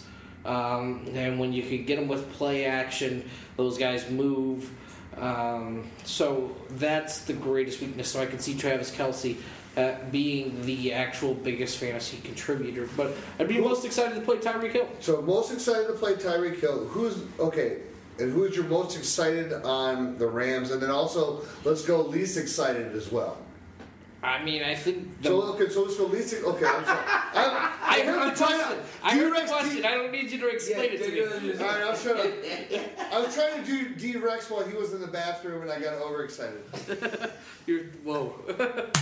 No, no, not that way. No, no, no, no, no, no. That's I got it, but maybe the listeners at home might have misinterpreted that. I got into the driver's seat and I hit the gas pedal and I and I, I went around the curve without turning or braking. So the player I'm most excited to play on the Rams is the guy who's scoring all the touchdowns for the Rams, and it's Todd Gurley who's coming off his worst game of the season. But the Chiefs are getting absolutely demolished by opposing running backs. Uh, they're going to be in opportunities to score the ball a lot as the Chiefs give up a ton of yardage as well. So I, I look for Gurley to have the best game of all the Rams. If I'm you know, have to pick the guy who I'm least excited to play, it's probably the guy who steps in for Cooper Kupp because I don't want to play Reynolds? Reynolds, Josh Reynolds. Um, you know, maybe I can see it a little bit, but he's not somebody I'm excited. He's more of one of these wide receiver dart throws that you're hoping sees more volume, but the volume hasn't been there for him. And they've actually sprinkled in the tight ends more over the last Yeah. couple weeks, Yeah. which is providing another interesting wrinkle. You know which, what? is, which is smart. First thing I gotta say is Valverde. Did I make it clear that your job is at stake? My job is at stake, and that was loud. They've all been pretty loud. I, I don't know how this. People are gonna be listening. Our boy Coke driver's gonna be listening. and All of a sudden, he's got his headphones in. It's like, Yeah, well, boy, These uh, Princess Brides, it evens it out. Um, So, but, but okay. So my must start, or your must. Do you have a must start for each team? no, I don't know. Yeah, Your must favorite- start no, would be your- no, no, your and favorite- must start would be. Uh, no, no. We said excluding quarterbacks. Who's your favorite start for each team, and your least favorite start for each team? If you're gonna think about it, I'll tell you who. No, I. I got it. I got it. I, I like I like a Kelce. Kelce, maybe nah, Hunt. Hunt's been lighting up, so I'm gonna go Hunt, and I'm gonna go. Um, I mean, Gurley's obvious, but I'm not allowed to do. So and a uh, Tyler Higbee. Okay. I'm, I'm, I'm all in on Kelce this week. This is one of those ones where, uh, I, I, as a highlight game, I think that he finally like gets. He, he's been disappointing for fantasy owners that have had him over the last three weeks. Not not disappointing, disappointing, but just not giving you those big games. And this is the matchup on a highlight game. You look at what, what Kelce normally does when he's on these Monday night or, or island games. He's a stud. So he's a guy that I'm all in on. The guy that I that I'm I'm fading on, I'm fading on Kareem Hunt in this game. I think this is one of those games that's going to become that complete shootout, and I just I just have a feeling that he might be kind of just kind of moved out of that game plan of this game. On the Rams side, damn right, I'm all in on Todd Gurley because Gurley on these type of situations in this stage is phenomenal. The guy that I'll fade on in this one, I'll fade on Brandin Cooks. Without having Cooper Kupp there to help kind of keep extra tension away, they are going to pay, pay extra attention to Brandin Cooks, and it's going to become Robert Woods who's going to get the one-on-one coverages. He's going to be the one that's going to get the advantages in this game, and so that's the way that I'm going. I slightly disagree. Okay, go ahead. The, the Cooks versus Wood because Robert Woods plays more in the slot than Cooks does. The strength of the Kansas City defense is Kendall Fuller in the slot. So, you know, they give up big plays on the outside with Orlando Scandrick. I prefer Cooks to uh, uh, Woods, but Woods has such a safe floor. And he's catching, you know, five or six passes for seventy yards, you know, nearly every single week. Let's remember, there's there's a there's a personal, and I do this all the time. Incentive. He just traded Brandin Cooks for for about three players in his dynasty league. Damn right, damn right. There's no fucking way he's gonna come in and be like, I think Cooks is gonna light it up. Hey, I- I I, do got something well. for you. I got something for you. Boo! Boo! Knock! Boo! Boo! yes. So that that's it. Hey, not knocking on. We all do it. But uh, that's that's what's happening right there with Cook. Um, anything else to say, or do you think this has been a wrap? Great show. We kept it under three hours. Um, love being with you, fuckers. And um, Yeah, it's fun in person. yeah, it's it's fun in person. It's fun. It's fun across Well, it's always interwebs. fun, but it's it's you know. It's definitely better uh, in person. And with Stags the way he's got it right now, it looks like he's got a mustache from November. Doesn't it? yeah, it does. His, his stash is going. He's got a beard, but he's got his head underneath, uh, like in his in his And little this uh, neon hoodie. green, this so it neon looks green like November. Yeah, that was, it was Nice straight work. up. That was All right, awesome. hey. Oh, by the way, the music. Yeah, So we were listening to uh, Sharon Jones and the Dap Kings, Love and it. so we opened up with Genuine Part One, and you know what? It just we're just gonna roll into it. Genuine Part Two is how it'll close out, and it's just a continuation. Love it. We'll, we'll rock that stag party. Always a pleasure. Uh, we're nearing, um, and, and obviously Deanie as well. We're nearing the holidays, and we're nearing uh, getting closer to the playoffs. But let's just remember important things: fantasy football, make it fun, keep it happy, family. You got the you got the holidays coming up. I know it's a sad time for some people because of situations that we don't know about. We're all we- we've all had these kind of things.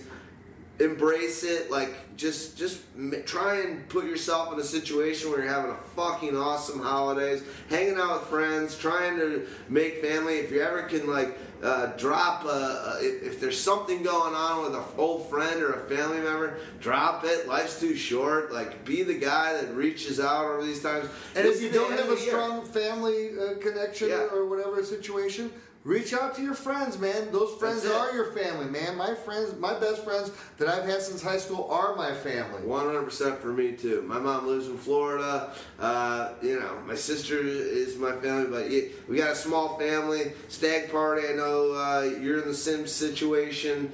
It's just make sure you uh, enjoy, embrace, don't hold grudges, talk to people, uh, talk to your family, embrace it. It's just like the world's. You see shit that's going on in, around the world right now. It's just like be the better person and uh, embrace love. Make love, not war. We love you. Houdini, awesome to be partying with you. Stag party, awesome to be partying with you. You kind of look like uh, the, the actor from Narcos right now. Look at something. Guy- look, The look guy like, who's look now who's now actually he, he's gonna be the uh, guy the mandolin, the Star Wars movie. All right. Oh, just- I saw it. yeah, Yeah, yeah, okay, that's I know who you're that guy. I know who you're talking That's about. I know who you're talking about. Yeah, Stag yeah. party looks like him. Um, You're looking, you're looking kind of badass right now. Stag party's You're also badass. looking like you could also be Mexican right now. He does. That that guy's Mexican. There it Um, is. all right, Stag. We're just kind of messing with Stag's party. He's, All ready, he's ready to rock. He's ready, right? Let, let, rock. I got, I got, I, I gotta edit this shit. And he Let's has go to, to part and, two. And he has to stay for the part two, but it's only three minutes and four seconds, so good I for you. I don't. Put that down. Um, my parking meter. Good night, kids. Hang on, let's restart that. Let's restart that at a lower level. I'm not editing it. I know, I'm just going to restart that at a lower level. Stags is going to walk out the door. We're going to let Stags walk out the door. Stag's out. Later out, Stags. Later. Stag's uh, out. Stags out. Good night. Good night. Stags, don't kill my plant. You know this thing. This thing was. You know what that is? Do you know? I told you a story. It's a living creature, right? That was given. That's my birthday plant. That is 45 years old. Well, it needs to get. You No joke. Give it more water because your bottom uh, leaves are getting brown. Yeah. All right. 45 years. Let's hit it. All right, genuine part two. She got a new level. Genuine part two. Take two.